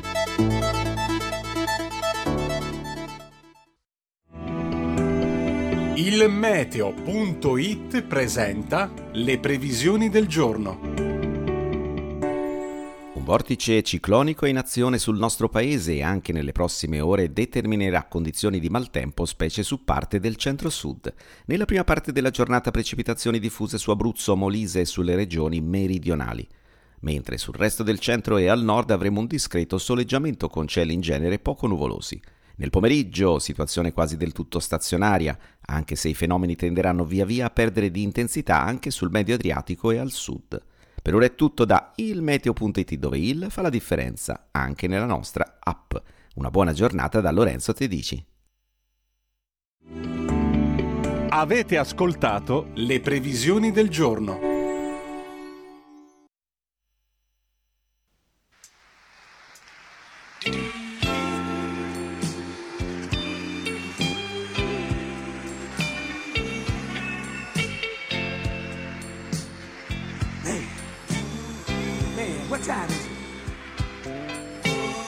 Man, I gotta hurry up get there.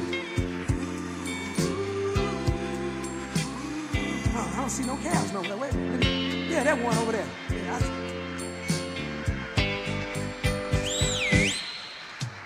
Taxi. Take me to the other side of town. Just as fast as you can.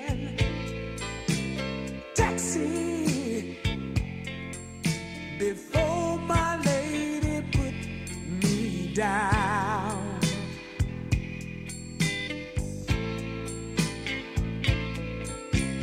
Please, won't you hurry?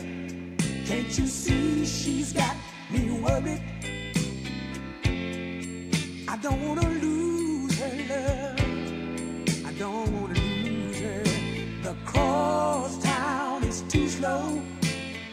Hitchhiking is a no-no. She's all I'm thinking of. All I'm thinking of. Taxi. I've got some patching up to do. Yes, I have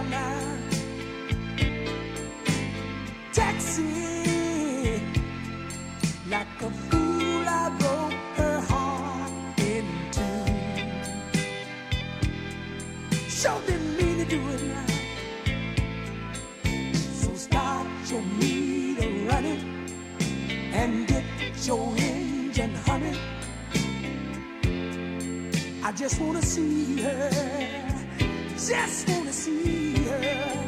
Put the pedal to the metal. That doesn't matter, I've got to settle. I deceive her,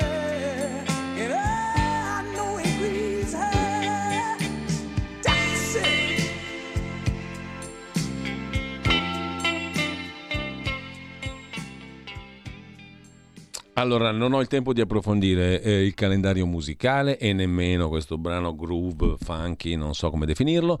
Intanto vedo con noi collegato mh, eh, da Abu Dhabi Andrea Costantino, eh, imprescindibile presenza per tutte queste mattine fino a che non ci riabbracceremo qua a Milano, questa è la promessa la promessa che mi piace onorare, che sono felice di onorare tutti i giorni, anche perché è un piacere vederti Andrea. Buongiorno intanto. Buongiorno a voi. Allora, eh, questa Io mattina... Spero che si riesca a sentire abbastanza perché oggi boh, eh, qua il wifi va a carbonella. Si vede che nella residenza non hanno messo abbastanza carbonella nel wifi e oggi facciamo fatica. Beh, intanto eh, non riusciamo a collegarci probabilmente con eh, Stefania, con la tua compagna, ma ce l'avremo domani. Eh, anche, naturalmente anche per lei qui è casa sua, è aperta, è aperta questa finestra tutti i giorni anche per lei. Oggi per motivi proprio di organizzazione non ce la facciamo, però insomma non è un problema, la sentiremo volentierissimo domani mattina e credo che abbia ancora delle cose da raccontarci. Intanto Andrea, speriamo che la mh, linea regga, per il momento ti vediamo e ti sentiamo benissimo.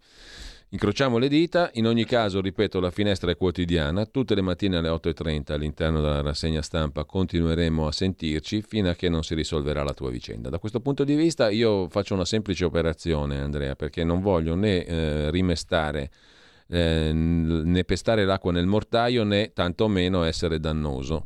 Quindi chiedo semplicemente a te di farci sapere a tua discrezione e secondo quello che è utile e opportuno comunicare quali sono le novità eventuali. Non so se ci hai sentito. Mm? Andrea, mi hai sentito? Allora, eh, Eh, questo, in questo momento Giulio. sì, ti sentiamo ma non ti vediamo. Non so se io, sia, io ti do un pezzettino. Mm.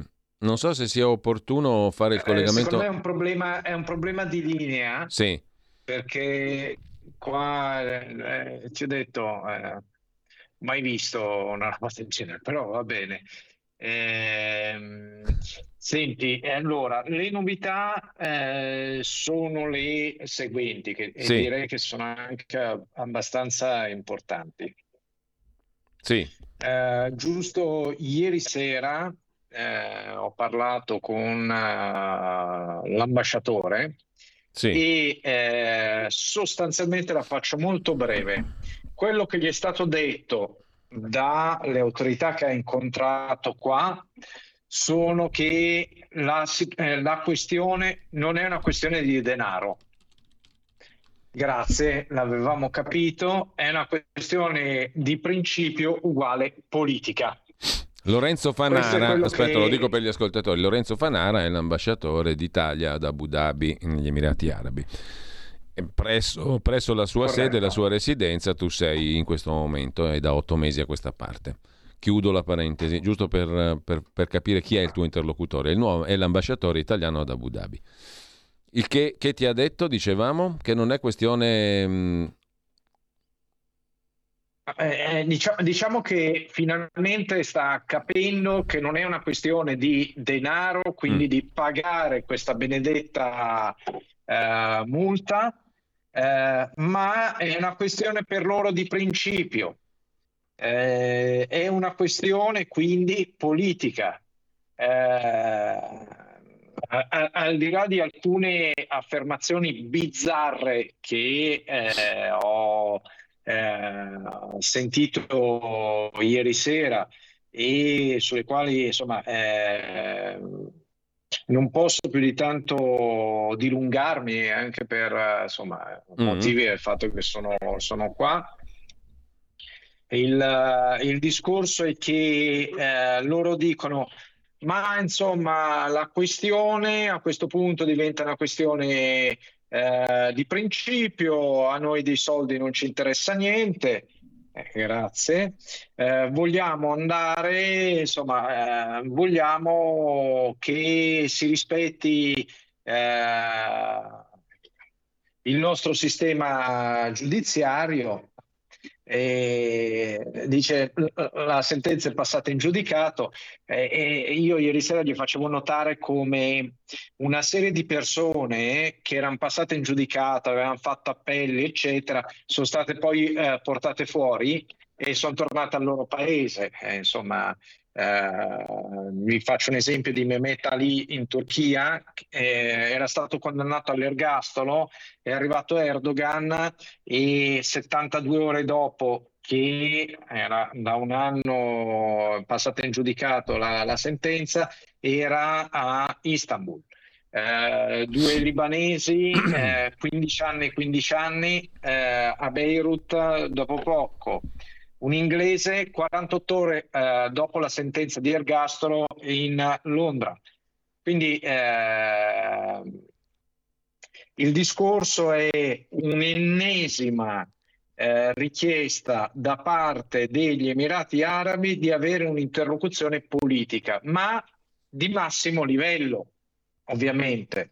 Io adesso non è che voglia dire niente, però evidentemente, evidentemente eh, la telefonata fatta da Tajani dove eh, si dice sì abbiamo pro- eh, parlato dei problemi comuni eh, d- diciamo che probabilmente non è stata ritenuta esaustiva eh, né eh, fattiva ecco e quindi si aspettano un'interlocuzione di mm. livello superiore, superiore cioè a livello gove- di, di, di, di, vertice di governo, punto. Corretto. C'è poco da girarci intorno. Quindi il Presidente del Consiglio, Giorgia Meloni, deve chiamare il Presidente degli Emirati Arabi, il sovrano. Um, esatto. Punto, fine del discorso. Questo è quello che tu puoi dire sostanzialmente, no? Um, che, è l'idea che ti sei fatto, cioè è quello che sostanzialmente gli Emirati chiedono. Eh, Andrea, tu ti senti più in pericolo o meno ogni giorno che passa? Proprio a livello di fi- sintesi fra eh, fatti che conosci e sensazioni derivanti da quei fatti. Ma guarda, eh, alcune volte sembra che se guardi eh, la tua situazione, sembra che si addensino sempre queste nubi e sembra sempre più tutto gelatinoso. E questa, questa è la sensazione che ho, cioè sembra sempre che eh, sai, in inglese dicono che every cloud has a, silver lining, quindi eh, ogni, ogni eh, nuvola ha diciamo un profilo argentato, quindi quindi ti abbiamo perso perché la, la linea in questo momento si è bloccata, mm, si è bloccato il collegamento, mi pare. Eh? Ci stai sentendo, Andrea? Noi, noi ti abbiamo... Eh, ecco, adesso, sì, forse, adesso forse ti sentiamo, sì. E ti vediamo. Abbiamo Scusate, perso... ma io vado di fianco proprio al muro, al muro della residenza. Almeno vediamo un okay. pezzo d'albero, un Perché... pezzo, qualcosa di simile al cielo. Diciamo. Sì. Ah. Esatto, que- questa, questa, è la residenza, mm. ok? E niente, mi devo mettere qua perché il, il wifi cerco di andargli il più vicino possibile per farlo funzionare. Sì. E quindi dicevo, sì, dal punto di vista del... Eh, mi sembra ecco, di essere all'interno di una melassa, di una, di una questione paludosa e come un po' nelle sabbie mobili eh, cerca di, insomma, di star fermo, ti muovi e affondi, affondi, affondi, affondi, fino a che soffochi.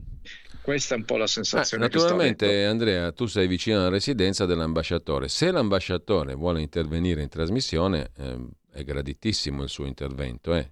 Ogni tanto magari ti capiterà di vederlo, eh, eh, glielo puoi dire? Glielo, lo dico Così come, così come mi sembra, eh... Andrea, mi, mi, sembra anche che tu abbia avuto un'interlocuzione no, con no. un funzionario, un alto funzionario del Ministero degli Esteri che ti è stato molto vicino in tutto questo periodo, no? Anche lui è graditissimo ospite perché magari ci dà la possibilità di capire qualcosa in più. Um, sì, sì, sì. O no? Eh, lo dico Io per... lo chiamerò Vignali, gli chiedo se vuole intervenire perché è una persona sempre molto presente che ha avuto una lettura lucida, eh, cercato di spiegarla un po' a tutti, ha anche fatto, ha rilasciato delle interviste per spiegare questa eh, lettura lucida, e dico lucida perché effettivamente al di là di, di ripercorrere quello che penso è stata eh, dimostrata anche nei fatti. Eh, dall'inizio. È direttore, oggi, ecco. direttore generale per gli italiani all'estero del Ministero degli Affari Esteri, Luigi Vignali, se non sbaglio, no? Esattamente, esattamente. Beh, siccome, siccome una persona che conosce, che conosce, molto bene la tua vicenda e tutto il contesto, eh, è magari utile che intervenga. Però la cosa principale... E anche, e anche la persona per le politiche migratorie, ecco, esatto, ecco, giusto per esatto. dire, visto che è un argomento abbastanza stressato in Italia. Eh, sì, infatti, infatti. Però la cosa principale è che qui veramente, io dicevo l'altro giorno, per Sant'Ambrogio Andrea deve tornare nella sua città, a festeggiare il suo patrono. Non so se ci riusciremo, sarà molto difficile, immagino, però la cosa da capire è che questo obiettivo non sarebbe così folle, così utopistico, se la Presidente del Consiglio tirasse su il telefono e si facesse viva col suo omologo degli Emirati Arabi e dicesse guardate, la storia delle cose stanno così, prendo atto delle vostre posizioni, risolviamo questa questione. La cosa sarebbe risolvibile in due ore, se questo accadesse, no? Sì, sì, sì. mi basterebbero proprio, eh, guarda, eh, 30 minuti del tempo della nostra Premier, il tempo di preparare il, la telefonata e eh, magari se chiamasse anche Vignali, che appunto all'interno del Ministero degli Affari Esteri, per chiedergli un attimo un ragguaglio, una versione precisa, prima di preparare la telefonata, fare questa telefonata che viene organizzata e a quel punto, insomma, io Uh, dopo che lei fa la telefonata e si accorge. Ma il dottor Vignali non ha parlato con Giorgia Meloni? No? Il dottor Vignali non ha parlato con Giorgia Meloni? A me non risulta. Beh, sembra strano. Una persona che ha seguito il tuo caso da sempre, che ne sa più di tutti, che è quello più vicino a te, non viene contattato da nessuno? Così come mi sembra strano, no, così come mi sembra strano, l'unico che l'ha contattato è eh, Matteo Salvini. Che sarà con noi adesso domani, non lo so quando, però questa settimana sicuramente. Beh, insomma, non, è un utile suggerimento, diciamo così. Forse converrebbe parlare con questa persona, con il direttore generale italiani all'estero e politiche migratorie Luigi Vignali, che benissimo sa tutto quanto si muove intorno a te e che conosce il tuo caso alla perfezione. Sì. non Sì. sarebbe male, diciamo, Anche- no? anche- Sarebbe logico, sarebbe No, normale.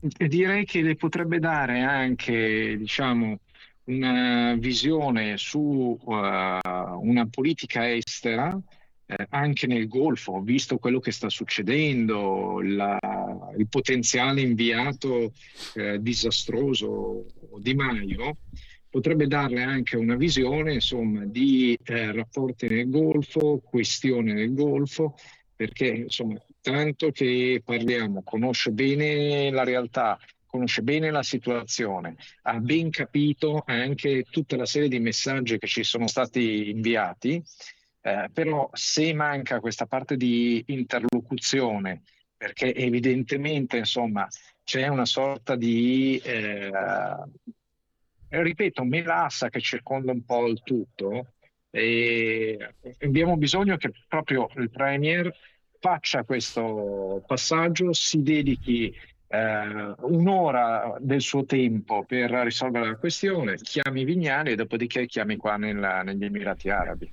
Non mi sembra un percorso così impervio, così impegnativo, a meno che ci siano tanti non detti, ma lo dicevamo ieri e per quanto mi concerne lo ribadisco, a me non me ne frega assolutamente niente di conoscere i non detti, i retroscena, le cose che stanno dietro. Non mi interessa un tubo, neanche giornalisticamente, né da giornalista né da cittadino, non me ne frega niente.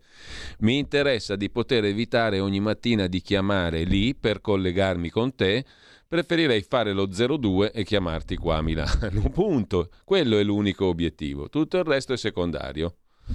Tanto non saremo noi, diciamo, a tirar giù i mulini a vento, no? Eh, e non saremo noi a scoprire gli altarini di niente. Gli altarini si scoprono quando qualcuno vuol farli scoprire, come dimostrano tutte le inchieste giornalistiche da che è nato il giornalismo. Forse una o due nella storia del giornalismo sono inchieste nate per caso, tutto il resto sono inchieste nate perché qualcuno voleva far sapere qualcosa e quindi ha fornito materiale a chi indagava o al giornalista di turno. Quindi a noi non ce ne frega niente di tutto questo, ci interessa di riportare a casa Andrea Costantino. E saluto anche Stefania ehm, Giudice, la sua compagna che abbiamo raggiunto per gli ultimi minuti di questa conversazione. Buongiorno Stefania. Ti vedo. Purtroppo sento malissimo. Noi ti vediamo. Ehm, diciamo che oggi è giusto per tenere il contatto e per eh, tenerci in contatto come faremo domani. Non so se tu mi stai sentendo adesso Stefania, ehm, stavamo dicendo che volendo basta una piccola telefonata, basta mezz'ora, bastano due minuti e la vicenda di Andrea si conclude, ma basta che questa telefonata la faccia una persona, il Presidente del Consiglio, Giorgia Meloni. Sbaglio?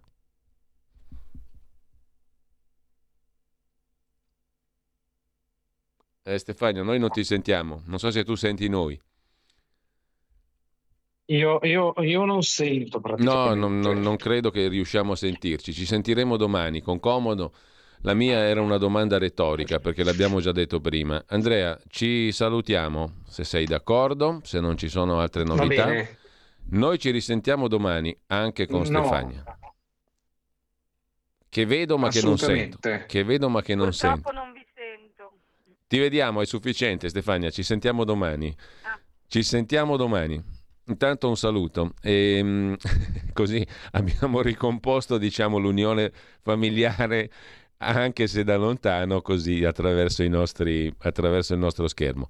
Eh, io saluto Andrea, saluto Stefania, ci risentiamo domani con tutti e due e magari con qualche novità. Una piccola novità ce l'ha raccontata Andrea oggi. Vediamo se domani matura qualcosa di più significativo ancora e magari abbiamo con noi anche Matteo Salvini che ce la racconta per com'è.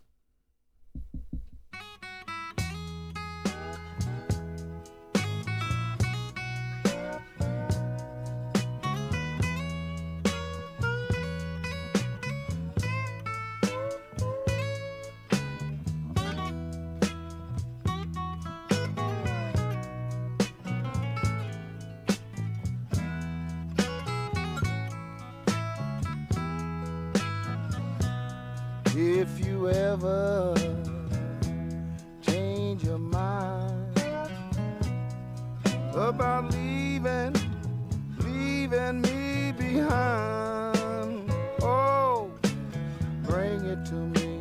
Bring your sweet loving. Bring it on home to me. Son, if your woman's thinking about leaving you, what would you do to get her back? Or what would you do? Are you talking to me? Yeah. Oh, Brown, I ain't got too much to say about that, man.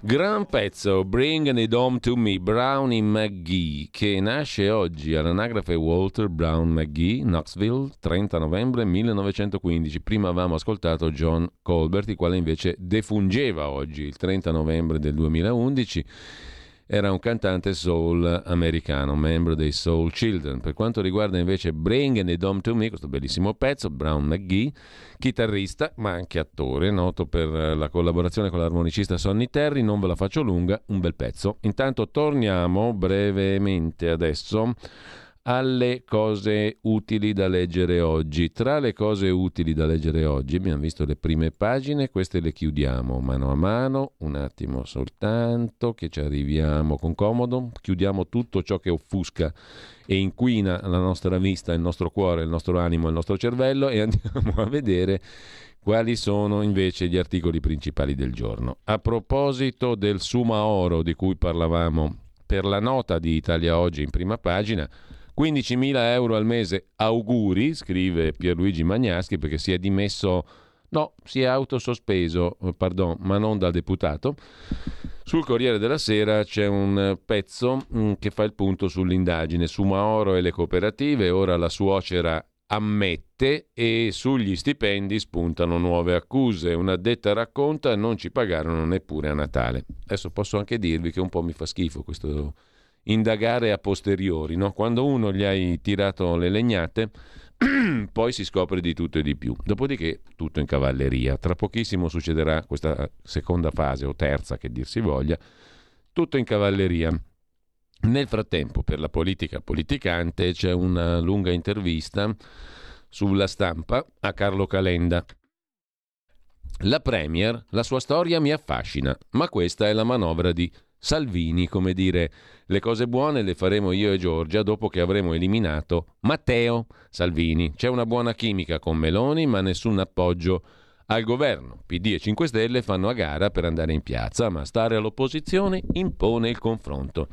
Giorgia è una donna che nasce in una famiglia non privilegiata e che ce la fa da sola, un po' come lo stesso Calenda, più o meno. Su vigilanza RAI e Copasir non abbiamo chiesto nessuna nomina dei presidenti, dice ancora Calenda. Legge di bilancio favorisce gli evasori, dal POS in poi sono tutte bandierine elettorali della Lega. Richieste al governo, ho chiesto un tetto al prezzo del gas, impresa 4.0 è da rifare, il reddito va gestito dai comuni, reddito di cittadinanza. A proposito invece di temi più terra-terra, diciamo fuori dalla politica politicante, c'è la questione della sanità in Italia. E anche c'è una questione infermieristica, lo sostiene con un'intervista, in un'intervista al quotidiano Avvenire, Barbara Mangiacavalli, presidente della Federazione Nazionale Ordini Professioni Infermieristiche, FNOPI in sigla, noi infermieri una questione aperta, continua la fuga, i giovani mancano, occorre attuare le lauree magistrali di ambito clinico, darebbero più possibilità di sviluppo di carriera e renderebbero più attrattiva la professione. La riforma del sistema di reclutamento, l'abolizione dell'esclusività di impiego nella sanità pubblica, la possibilità della prescrizione infermieristica di ausili e presidi sono tra le priorità indicate dalla Federazione Nazionale degli Ordini. 70.000 gli infermieri mancanti e i bandi di laurea accresciuti di 2.000 posti non sono stati coperti. 20.000 gli infermieri di famiglia previsti dal decreto ministeriale 77, finora ne sono stati assunti 3.500. 20.000 gli infermieri già andati all'estero per le migliori prospettive di carriera. Ogni anno emigrano in 200-300. C'è una questione appunto infermieristica, dice Mangiacavalli ad avvenire. Sulla questione della salute c'è l'intervista al ministro Schillaci, Orazio Schillaci, ministro della salute eh, per il governo Meloni stipendi migliori a chi passa più ore in corsia. Soltanto così cureremo tutti, dice Schillaci Repubblica. Dobbiamo assistere anche chi ha meno risorse o presto ne vedremo gli effetti con un aumento delle diagnosi gravi. Questa è la sintesi dell'intervista, mentre eh, vi segnalo anche il primo piano, il suo avvenire, il pezzo di Pio D'Emilia sul caso di un italiano trovato morto a Tokyo, ordinaria disumanità la gestione arbitraria delle strutture per i sans-papier o i rifugiati. La politica dell'immigrazione in Giappone è severissima rispetto alle nostre norme europee e rispetto anche a quelle italiane. La versione ufficiale parla di apparente suicidio, ma la vicenda squarcia un velo su una realtà inquietante, il trattamento degli irregolari nei centri di detenzione giapponesi. Gianluca Staffisso, 56 anni, senza fissa dimora, è stato trovato senza vita nella sua branda a due settimane dall'ingresso. Una casa in cui vengono detenuti gli stranieri che sono considerati illegali. Non è la prima volta che accade in Giappone, che ha appunto regole migratorie severissime, mentre mm, Renato Farina si occupa di New York, forse non tutti sanno che a New York si commettono più omicidi che in tutta Italia. Davvero la civiltà americana è la più avanzata? si domanda Farina su Libero. Il nostro paese ha un tasso di delitti fra i più bassi, 0,51 ogni 100.000 abitanti. La media europea è intorno all'1 negli Stati Uniti arriva addirittura a 6,5. si potrebbe dire tante cose su queste statistiche perché il PIL pro capite non è indice di ben vivere, così come il numero di omicidi non è indice di mal vivere. Ci sono tanti altri segnali di degrado nella vita quotidiana, però insomma, tanto è un numero. A New York si commettono più omicidi che in tutta Italia.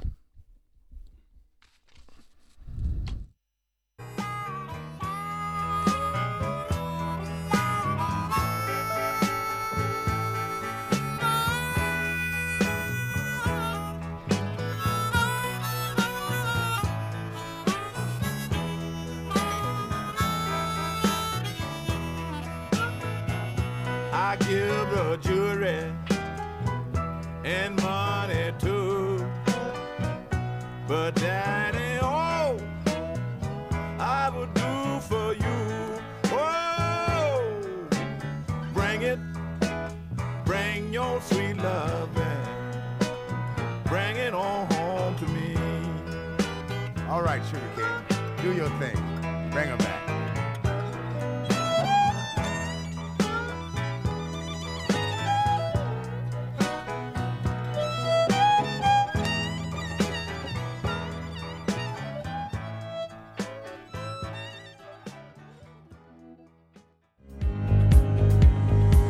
Avete ascoltato la rassegna stampa.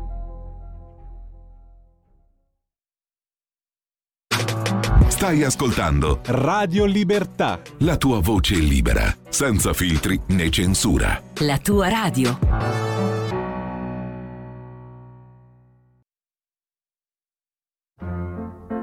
Va ora in onda L'Italia da fare, il punto sulla politica economica con Alessandro Morelli.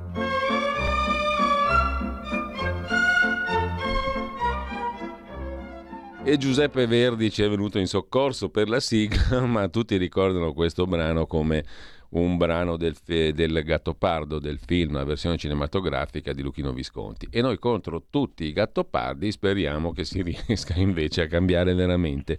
Allora do il benvenuto e il buongiorno a Alessandro Morelli, mm, che è sottosegretario presso la Presidenza del Consiglio e che si occupa del Dipartimento per la programmazione e il coordinamento della politica economica, che è eh, appunto uno splendido punto di osservazione sull'Italia da fare, perché dell'Italia del fare insomma ne abbiamo sentite tante, no? È un po' retorica questa espressione, mentre sul da farsi credo che ne abbiamo parecchio davanti di cose da fare. Intanto buongiorno Alessandro, grazie per questa nuova rubrica, per essere con noi.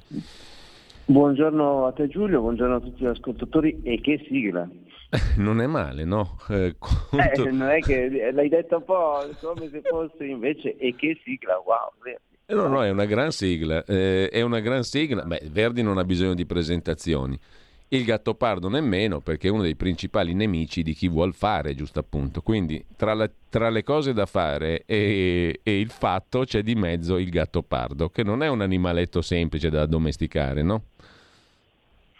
Assolutamente no, soprattutto dalle nostre parti d'Italia. Guarda, io adesso ho intenzione di prendere una eh, foto che ho scattato qualche annetto fa eh, in Spagna, esattamente a Tenerife, sai, le isole Canarie, sono molto lontane dal continente ehm, europeo, ma eh, quindi prospicente all'Africa, dove avevo fatto questa foto eh, oramai parecchi anni fa, eh, sì. in cui eh, sostanzialmente veniva segnalato un investimento europeo per una delle spiagge di Tenerife. Adesso non so se tu sai, se hai idea, se i nostri ascoltatori sanno esattamente com'è Tenerife. Tenerife sostanzialmente mm. è un sasso, un grande sasso di roccia lavica, dove eh, la Spagna, il governo spagnolo, esattamente il governo eh, regionale delle Canarie, invia letteralmente delle chiatte verso il Sahara per eh, prendere della sabbia, quindi verso il deserto, e ehm, costituire, realizzare delle eh, spiagge su queste, su queste rocce eh, laviche.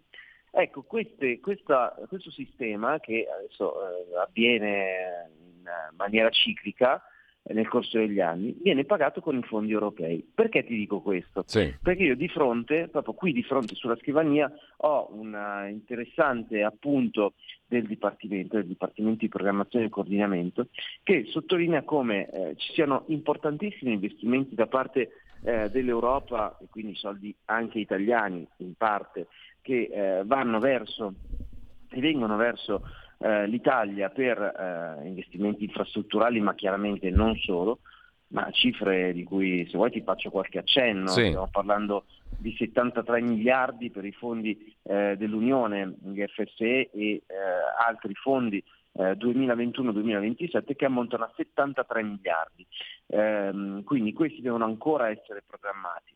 Ce ne sono altri, l'FSC altrettanti 2021-2026, altrettanti 27 altrettanti 73 miliardi. Ma voglio, vi voglio segnalare come eh, purtroppamente, come direbbe qualcuno, e il Gattopardo qui entra, proprio è entrato nell'ufficio, perché eh, i, gli FSC 2020-2022 eh, ammontavano a 82 miliardi, 2020, 2020 eh, scusa, FSC 2000-2020, quindi negli scorsi eh, praticamente 20 anni, ammontavano a 82 miliardi, di questi sei seduto Giulio? Sì, abbastanza. Bene, allacciati la cintura perché i nostri eh, radioascoltatori e, e videoascoltatori ci posso, si potranno, eh, potranno vedere qualche reazione da parte tua. Di questi 82 miliardi che negli scorsi 20 anni dovevano essere eh, spesi, ne sono eh, stati spesi in realtà 40 e quindi da impegnare ancora, caro Giulio, ce ne sono 42. Beh. Hai sentito bene? Beh, insomma, non è la mancia del cameriere propriamente. No, eh, assolutamente no. Questo eh, chiaramente è dovuto alla burocrazia, alla politica che non è riuscita a mettere a terra i soldi, ah, eccetera, eccetera, eccetera, ma eh, diciamo che il nostro auspicio, e questo è eh, l'auspicio col quale siamo, eh, io sono giunto qua, Matteo Salvini è, in questo, in, questa, eh, in questo Dipartimento della Presidenza del Consiglio, ma con l'esperienza eh, maturata in quasi un paio d'anni al Ministero dei Trasporti, con Matteo Salvini oggi Ministro dei Trasporti con un braccio destro assolutamente valido come Edoardo Rixi, beh, il nostro impegno chiaramente, il nostro auspicio è quello eh, di cambiare un modello che evidentemente i numeri ci dicono non, non funziona. Beh, ma è una cifra, tra l'altro, che mi, non so se, se, la mia sensazione o opinione è giusta o sbagliata, ma mi sembra molto più concreta anche di tante cifre relative al PNRR, perché questa qui esiste veramente. Allora, eh, eh, sì, perché peraltro questi non sono né soldi a debito, quindi non è neanche un impegno, un impegno gravoso mm. eh, per le future generazioni come ci viene raccontato. Beh, se qualcuno, eh, magari anche nel, nel, periodo del governo giallorosso, avesse pensato che ci sono comunque queste risorse, probabilmente chiedere i 222 milioni, eh, miliardi, che sono eh, diciamo, diciamo, la somma del piano complementare e del PNRR, eh, che appunto ammontano a questa enorme cifra mostra sì. Eh, in pochissimi anni, beh, forse si sarebbe anche potuto ipotizzare di chiederne un po' di meno.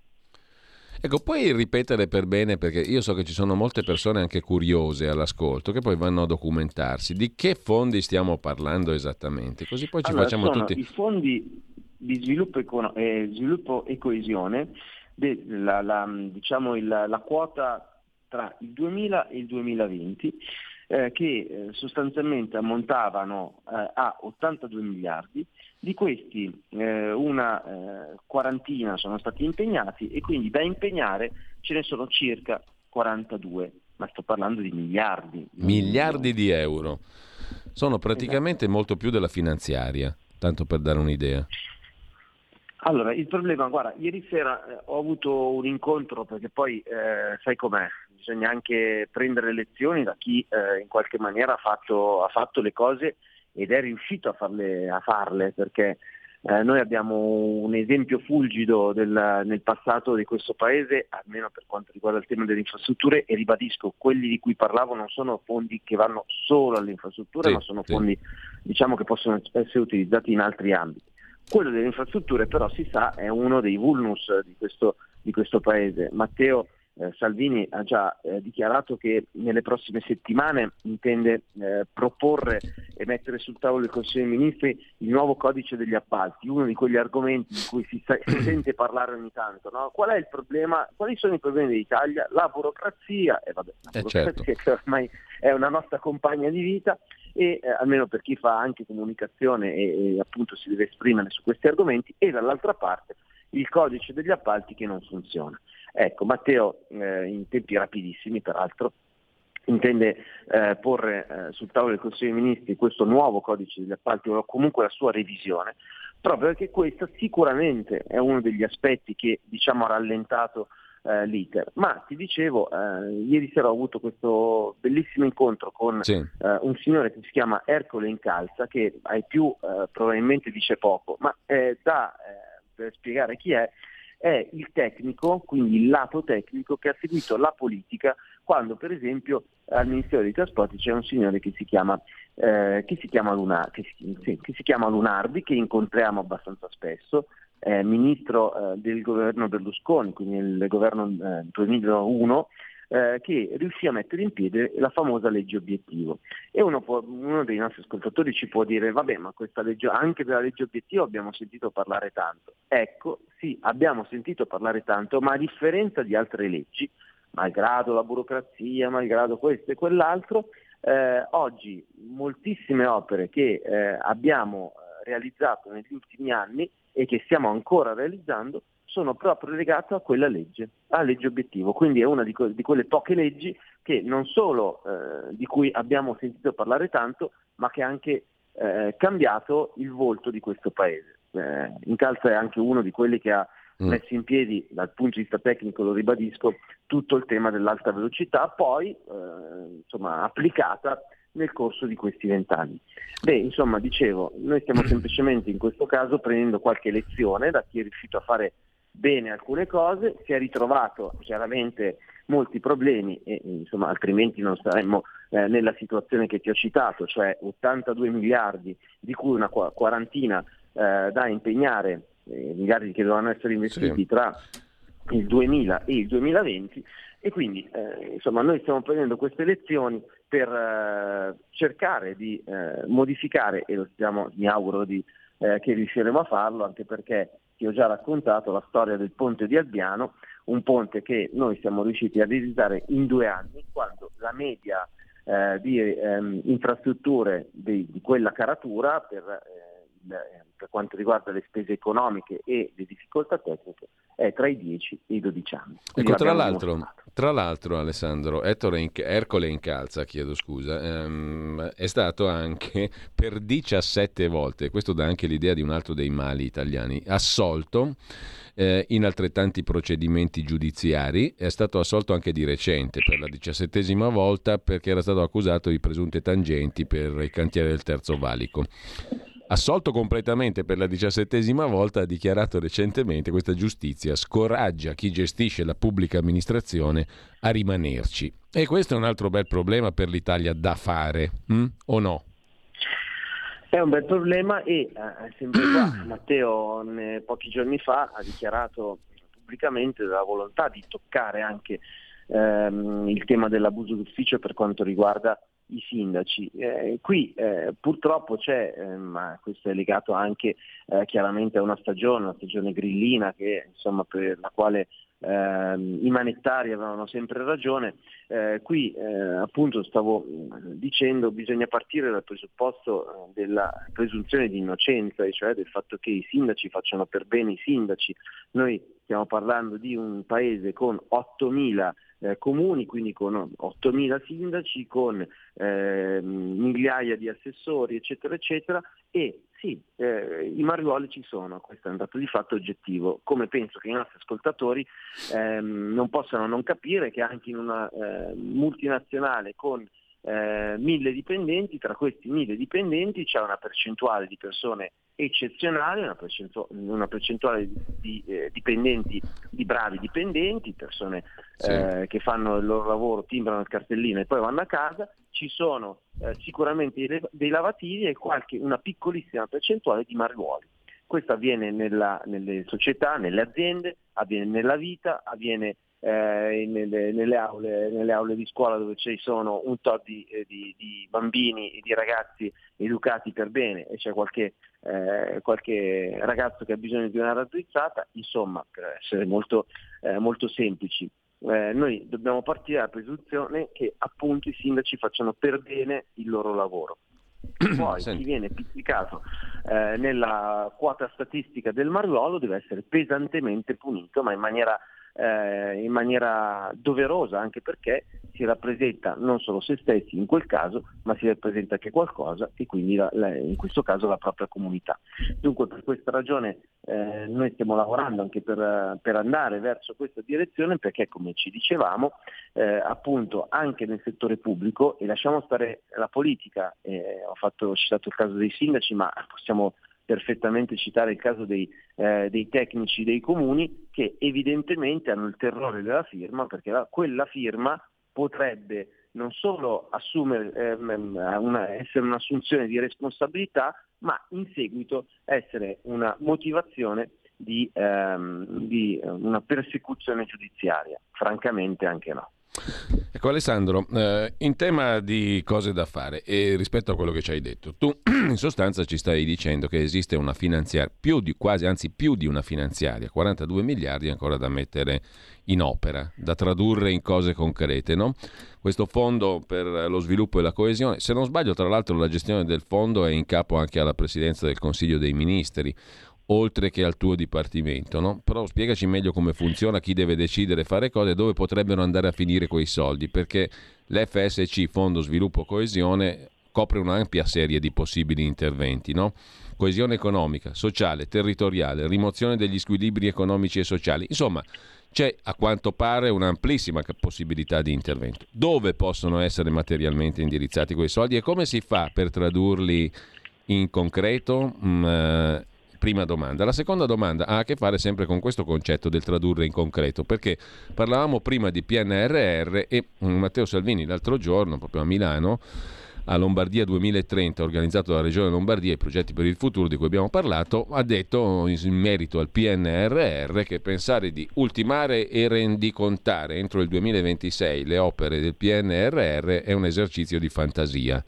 Siamo a 2022, bisogna rimodulare tempi, modi e costi un'operazione di serietà, perché altrimenti avremo tanti progetti sulla carta senza poter intervenire. Ecco, anche qui c'è l'esigenza di mettere in pratica le cose. Mm? Quindi ti chiedo il come. Allora, sì. Il come, perché è il come allora, in Italia che fa la differenza. Il come, il come è, un'assunzione, è un'assunzione da parte di tutti quanti di un sano pragmatismo rispetto a quello che sta avvenendo. Allora, per rispondere alla tua prima domanda, chiaramente il fondo di coesione eh, viene sì gestito, eh, sono fondi europei, come dicevo, eh, quindi in parte italiani, che vengono destinati ad aree che eh, appunto hanno una ehm, difficoltà sociale, territoriale, economica e questi, eh, la, questa è la razza della, eh, della, costituzione di questi fondi da parte dell'Europa, perché il tentativo è quello di riequilibrare quegli squilibri economici e sociali che sono evidenti in giro per l'Europa. Ti facevo prima Sì. il l'esempio della, eh, delle Canarie che sono un, un luogo lontanissimo della Spagna, lontanissimo dal continente europeo e quindi hanno la necessità di avere diciamo, degli investimenti eh, particolari eh, che vengono decisi dal governo spagnolo attraverso appunto questo,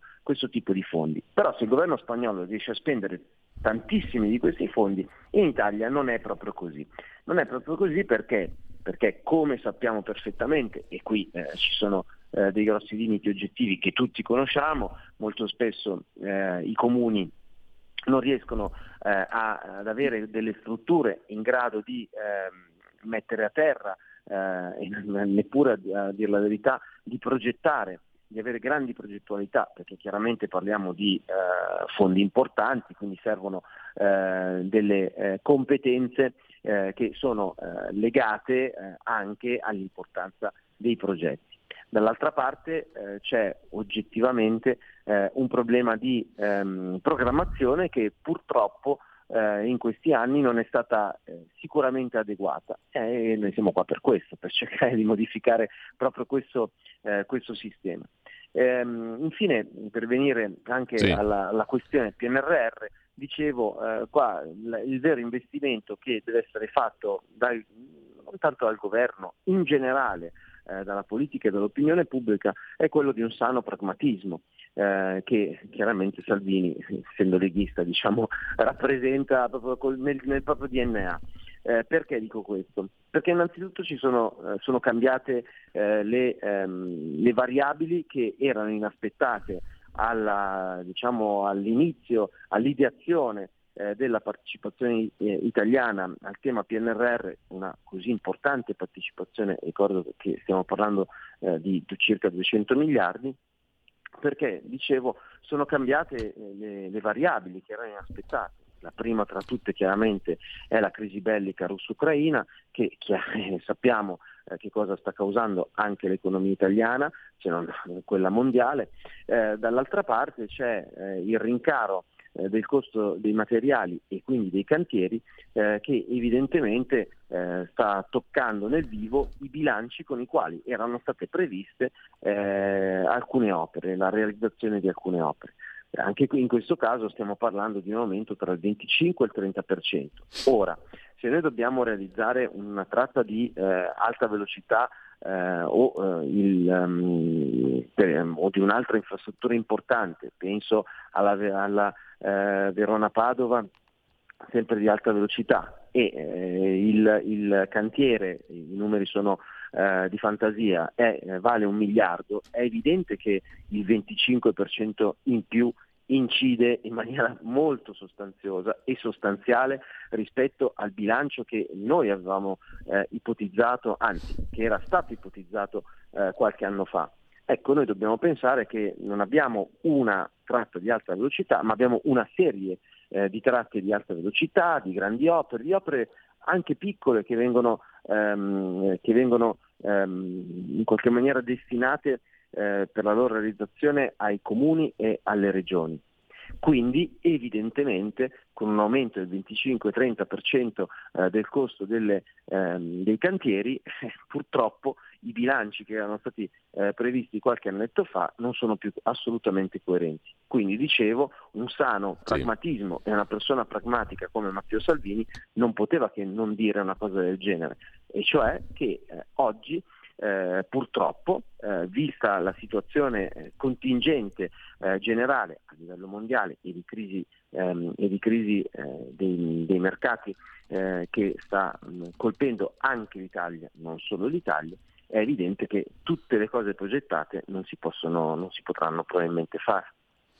Ecco, altro tema, ehm, quali sono, anzi, o meglio, ti chiedo quali sono gli altri temi in primo piano mh, dal tuo punto di vista, dal tuo osservatorio, dal tuo dipartimento, a prescindere dal macro tema di questi giorni che è la finanziaria nel suo complesso. Ecco, mh, dal Ma tuo... innan- innanzitutto sul Ecco. tavolo abbiamo eh, alcuni argomenti molto interessanti che riguardano sia l'agricoltura eh, che la sanità. Da un lato per quanto riguarda l'agricoltura eh, l'utilizzo dei fondi PAC, almeno una, una quota, una parte eh, di questi fondi che appunto devono passare eh, da questo, da questo eh, Dipartimento per la loro programmazione. Come dicevamo, come abbiamo mm. Eh, cercato di spiegare ai nostri ascoltatori, questo eh, Dipartimento ha il compito di programmare per i prossimi anni gli investimenti di, eh, di, di molti eh, ministeri che utilizzano appunto programmazioni pluriennali. Questo perché si deve avere un obiettivo rispetto a, appunto all'utilizzo di questi fondi per fare in modo che questi fondi vengano spesi al meglio per raggiungere l'obiettivo prefissato. Dall'altra parte dicevo sul tema della sanità c'è uh, un interessante investimento da parte del Ministero che riguarda l'edilizia sanitaria, quindi sì. la uh, ristrutturazione di alcuni, uh, di alcuni, ospedali a livello, numerosi ospedali a livello nazionale, anche qua stiamo parlando di qualche miliardo, e dall'altra parte la realizzazione di alcuni nuovi ospedali, la Lombardia e il Veneto su questo, su questo fondo la stanno facendo sicuramente da padrone. Alessandro, ti rubo ancora qualche minuto perché volevo farti una domanda ancora di carattere generale che riassume un po' tutti quei punti, tanti che, mm, cioè, che hai toccato oggi. Vale a dire, per quello che è la tua diciamo, conoscenza attuale, la tua esperienza, Mm, questi, mm, perché c'è una, una, questione di fondo, no? noi siamo ancora nella mentalità di dire ma bisogna fare molta attenzione a usare i soldi pubblici, siamo sotto i vincoli europei, ehm, non abbiamo libertà di fare spesa pubblica, di investire, di, di, di, avere le nostre risorse autonome. È proprio così o invece tu fatto, sei partito con un esempio, abbiamo 42 miliardi lì da utilizzare e, e questo diciamo, mm, lascia intravedere anche orizzonti di una certa libertà di manovra, o sbaglio? Basta saperci fare in qualche no. modo. Bravissimo, questo è, questo è, un tema infatti lo storytelling con il quale ci si è approcciati a questa, a questa, tematica è uno storytelling dal mio punto di vista assolutamente sbagliato e noi lo dobbiamo in qualche maniera modificare, perché dando la colpa alla burocrazia, a questo, a quell'altro, al politico che non riesce a fare le cose, al, al funzionario che per, perché è timoroso eh, è timorato, non, non, vuole firmare il, l'atto eh, per quanto riguarda eh, la realizzazione di questo o quell'altro progetto, alla fine eh, ci si lamenta del nulla cosmico, perché alla fine di chi è la responsabilità, Giulio? Eh, non l'abbiamo capito, mm, corretto? Allora, siccome fino ad oggi ha funzionato così e le cose purtroppo eh, che abbiamo sul tavolo e che come, ho, come vi ho descritto appunto rimangono in questa situazione, forse non è più eh, il momento di continuare a dire è per colpa della burocrazia, ma chi è questa burocrazia? Cioè, mi spieghino, cioè, c'è il signor burocrazia, punto di domanda. Sarebbe interessante guardare se, eh, sulle pagine gialle, perché lo potremmo candidare, burocrazia prende un sacco di voti. Eh, ma comunque, a parte la battuta, il tema vero è che noi adesso dobbiamo cambiare il modello con il quale dobbiamo, ci approcciamo anche a questo tipo di investimenti. Io ritengo che eh, con eh, la concretezza della Lega che stiamo cercando di imprimere, eh, chiaramente in queste prime settimane, insomma siamo ancora, eh, siamo ancora veramente all'abbrivio rispetto a, come ti dicevo la scorsa settimana, a ruote che stanno girando talmente grandi che evidentemente non è che si fermano ad, ad attendere noi. Però diciamo, eh, Matteo già in queste prime, eh, prime settimane ha dato un'accelerata piuttosto importante, ha recuperato decine di interventi che diciamo erano stati in qualche maniera eh, dimenticati e anche questi arriveranno eh, sul tavolo del CIPE nelle prossime settimane. Io mi auguro che entro, eh, entro Natale, entro eh, la pausa eh, natalizia, noi riusciamo ad approvare già eh, tutte queste eh, opere, comunque la realizzazione, il, il via all'iter ehm, procedurale per realizzare opere importantissime eh, in molte regioni italiane.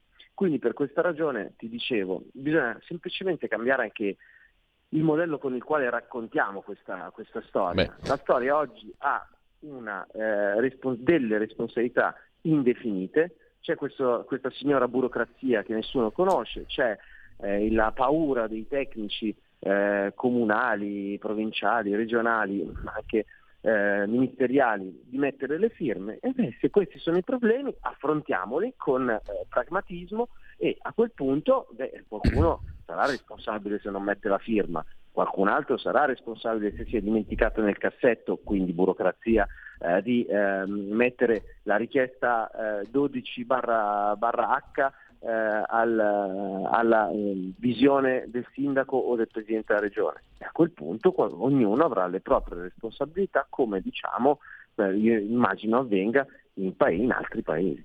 Bene, allora io ringrazio Alessandro Morelli, Dipartimento Programmazione e Coordinamento della Politica Economica con l'Italia da fare. Ci risentiamo con questa rubrica mercoledì prossimo. Alessandro, che è anche il nostro condirettore di Radio Libertà, io ti ringrazio eh, e mh, mm, buon lavoro. Grazie, grazie, buon lavoro a tutti voi e buon ascolto ai nostri amici. Grazie Ciao. mille ad Alessandro Morelli e intanto mi ha raggiunto qui in studio a Flash prima delle 9.30 um, chi? Matteo Gazzola. Matteo Gazzola. E chi è Matteo Gazzola? E mi, pre- mi, presenterò meglio stasera, però... Sorpresa. Eh, ci sarà una sorpresa a partire dalle 20 alle 21 in onda su Radio Libertà, oggi mercoledì, per ogni mercoledì da qui in avanti, e debuttiamo con i Barbari Eleganti. Questa è una nuova trasmissione della quale spiegherete ragione, titolo, morte, miracoli. Di tutto e di più. Di tutto, di e, di, più, di più. Perché naturalmente c'è troppa gente che si è rotta le scatole di sentire i telegiornali delle 20. e c'è una ottima alternativa eh, che è su Radio Libertà dalle esatto. 20 alle 21 se potete fare altro condotta da giovani giovani che saremo Questo... un po' barbari nel senso che andremo un po' controcorrente senza peli sulla lingua faremo la Meno nostra male. rassegna stampa con i fatti Pure. e trend della settimana e sarà un momento anche divertente, a mm. tratti goliardi con un po' trash certe volte, però comunque... Insomma, libertà... non e... posso svelare altro perché poi sarà tutta una sorpresa. Libertà eh. e barbarie, mettiamola esatto, così. Esatto. Vabbè, insomma, eh, io ringrazio adesso al di là della, della burla, ma che non è una burla per niente, Matteo Gazzola, con altri compagni d'avventura a bordo della ciurma che prende il largo questa sera della nave, a bordo della nave, della nave. insieme al resto della ciurma, la qual nave prende il largo questa sera a partire, a partire dalle, dalle ore 20, dalle 20 alle 21 uh, su, Radio su, Radio Libertà. Esatto. I barbari eleganti. Poi Elegantissimi. Poi spiegheremo anche perché? le ragioni del nome, il nome, perché, chi siamo, cosa facciamo, cosa volete, cosa, cosa vogliamo, non volete, cosa dove, non vogliamo, dove non volete andare esatto. e tutto il resto. Esatto, Benissimo. cosa vogliamo ottenere, cosa non vogliamo, di tutto e di più. Insomma. Per il momento grazie a Matteo Gazzola, grazie appuntamento alle ore 20, 20 questa sera. 20, esatto. Avete ascoltato l'Italia da fare.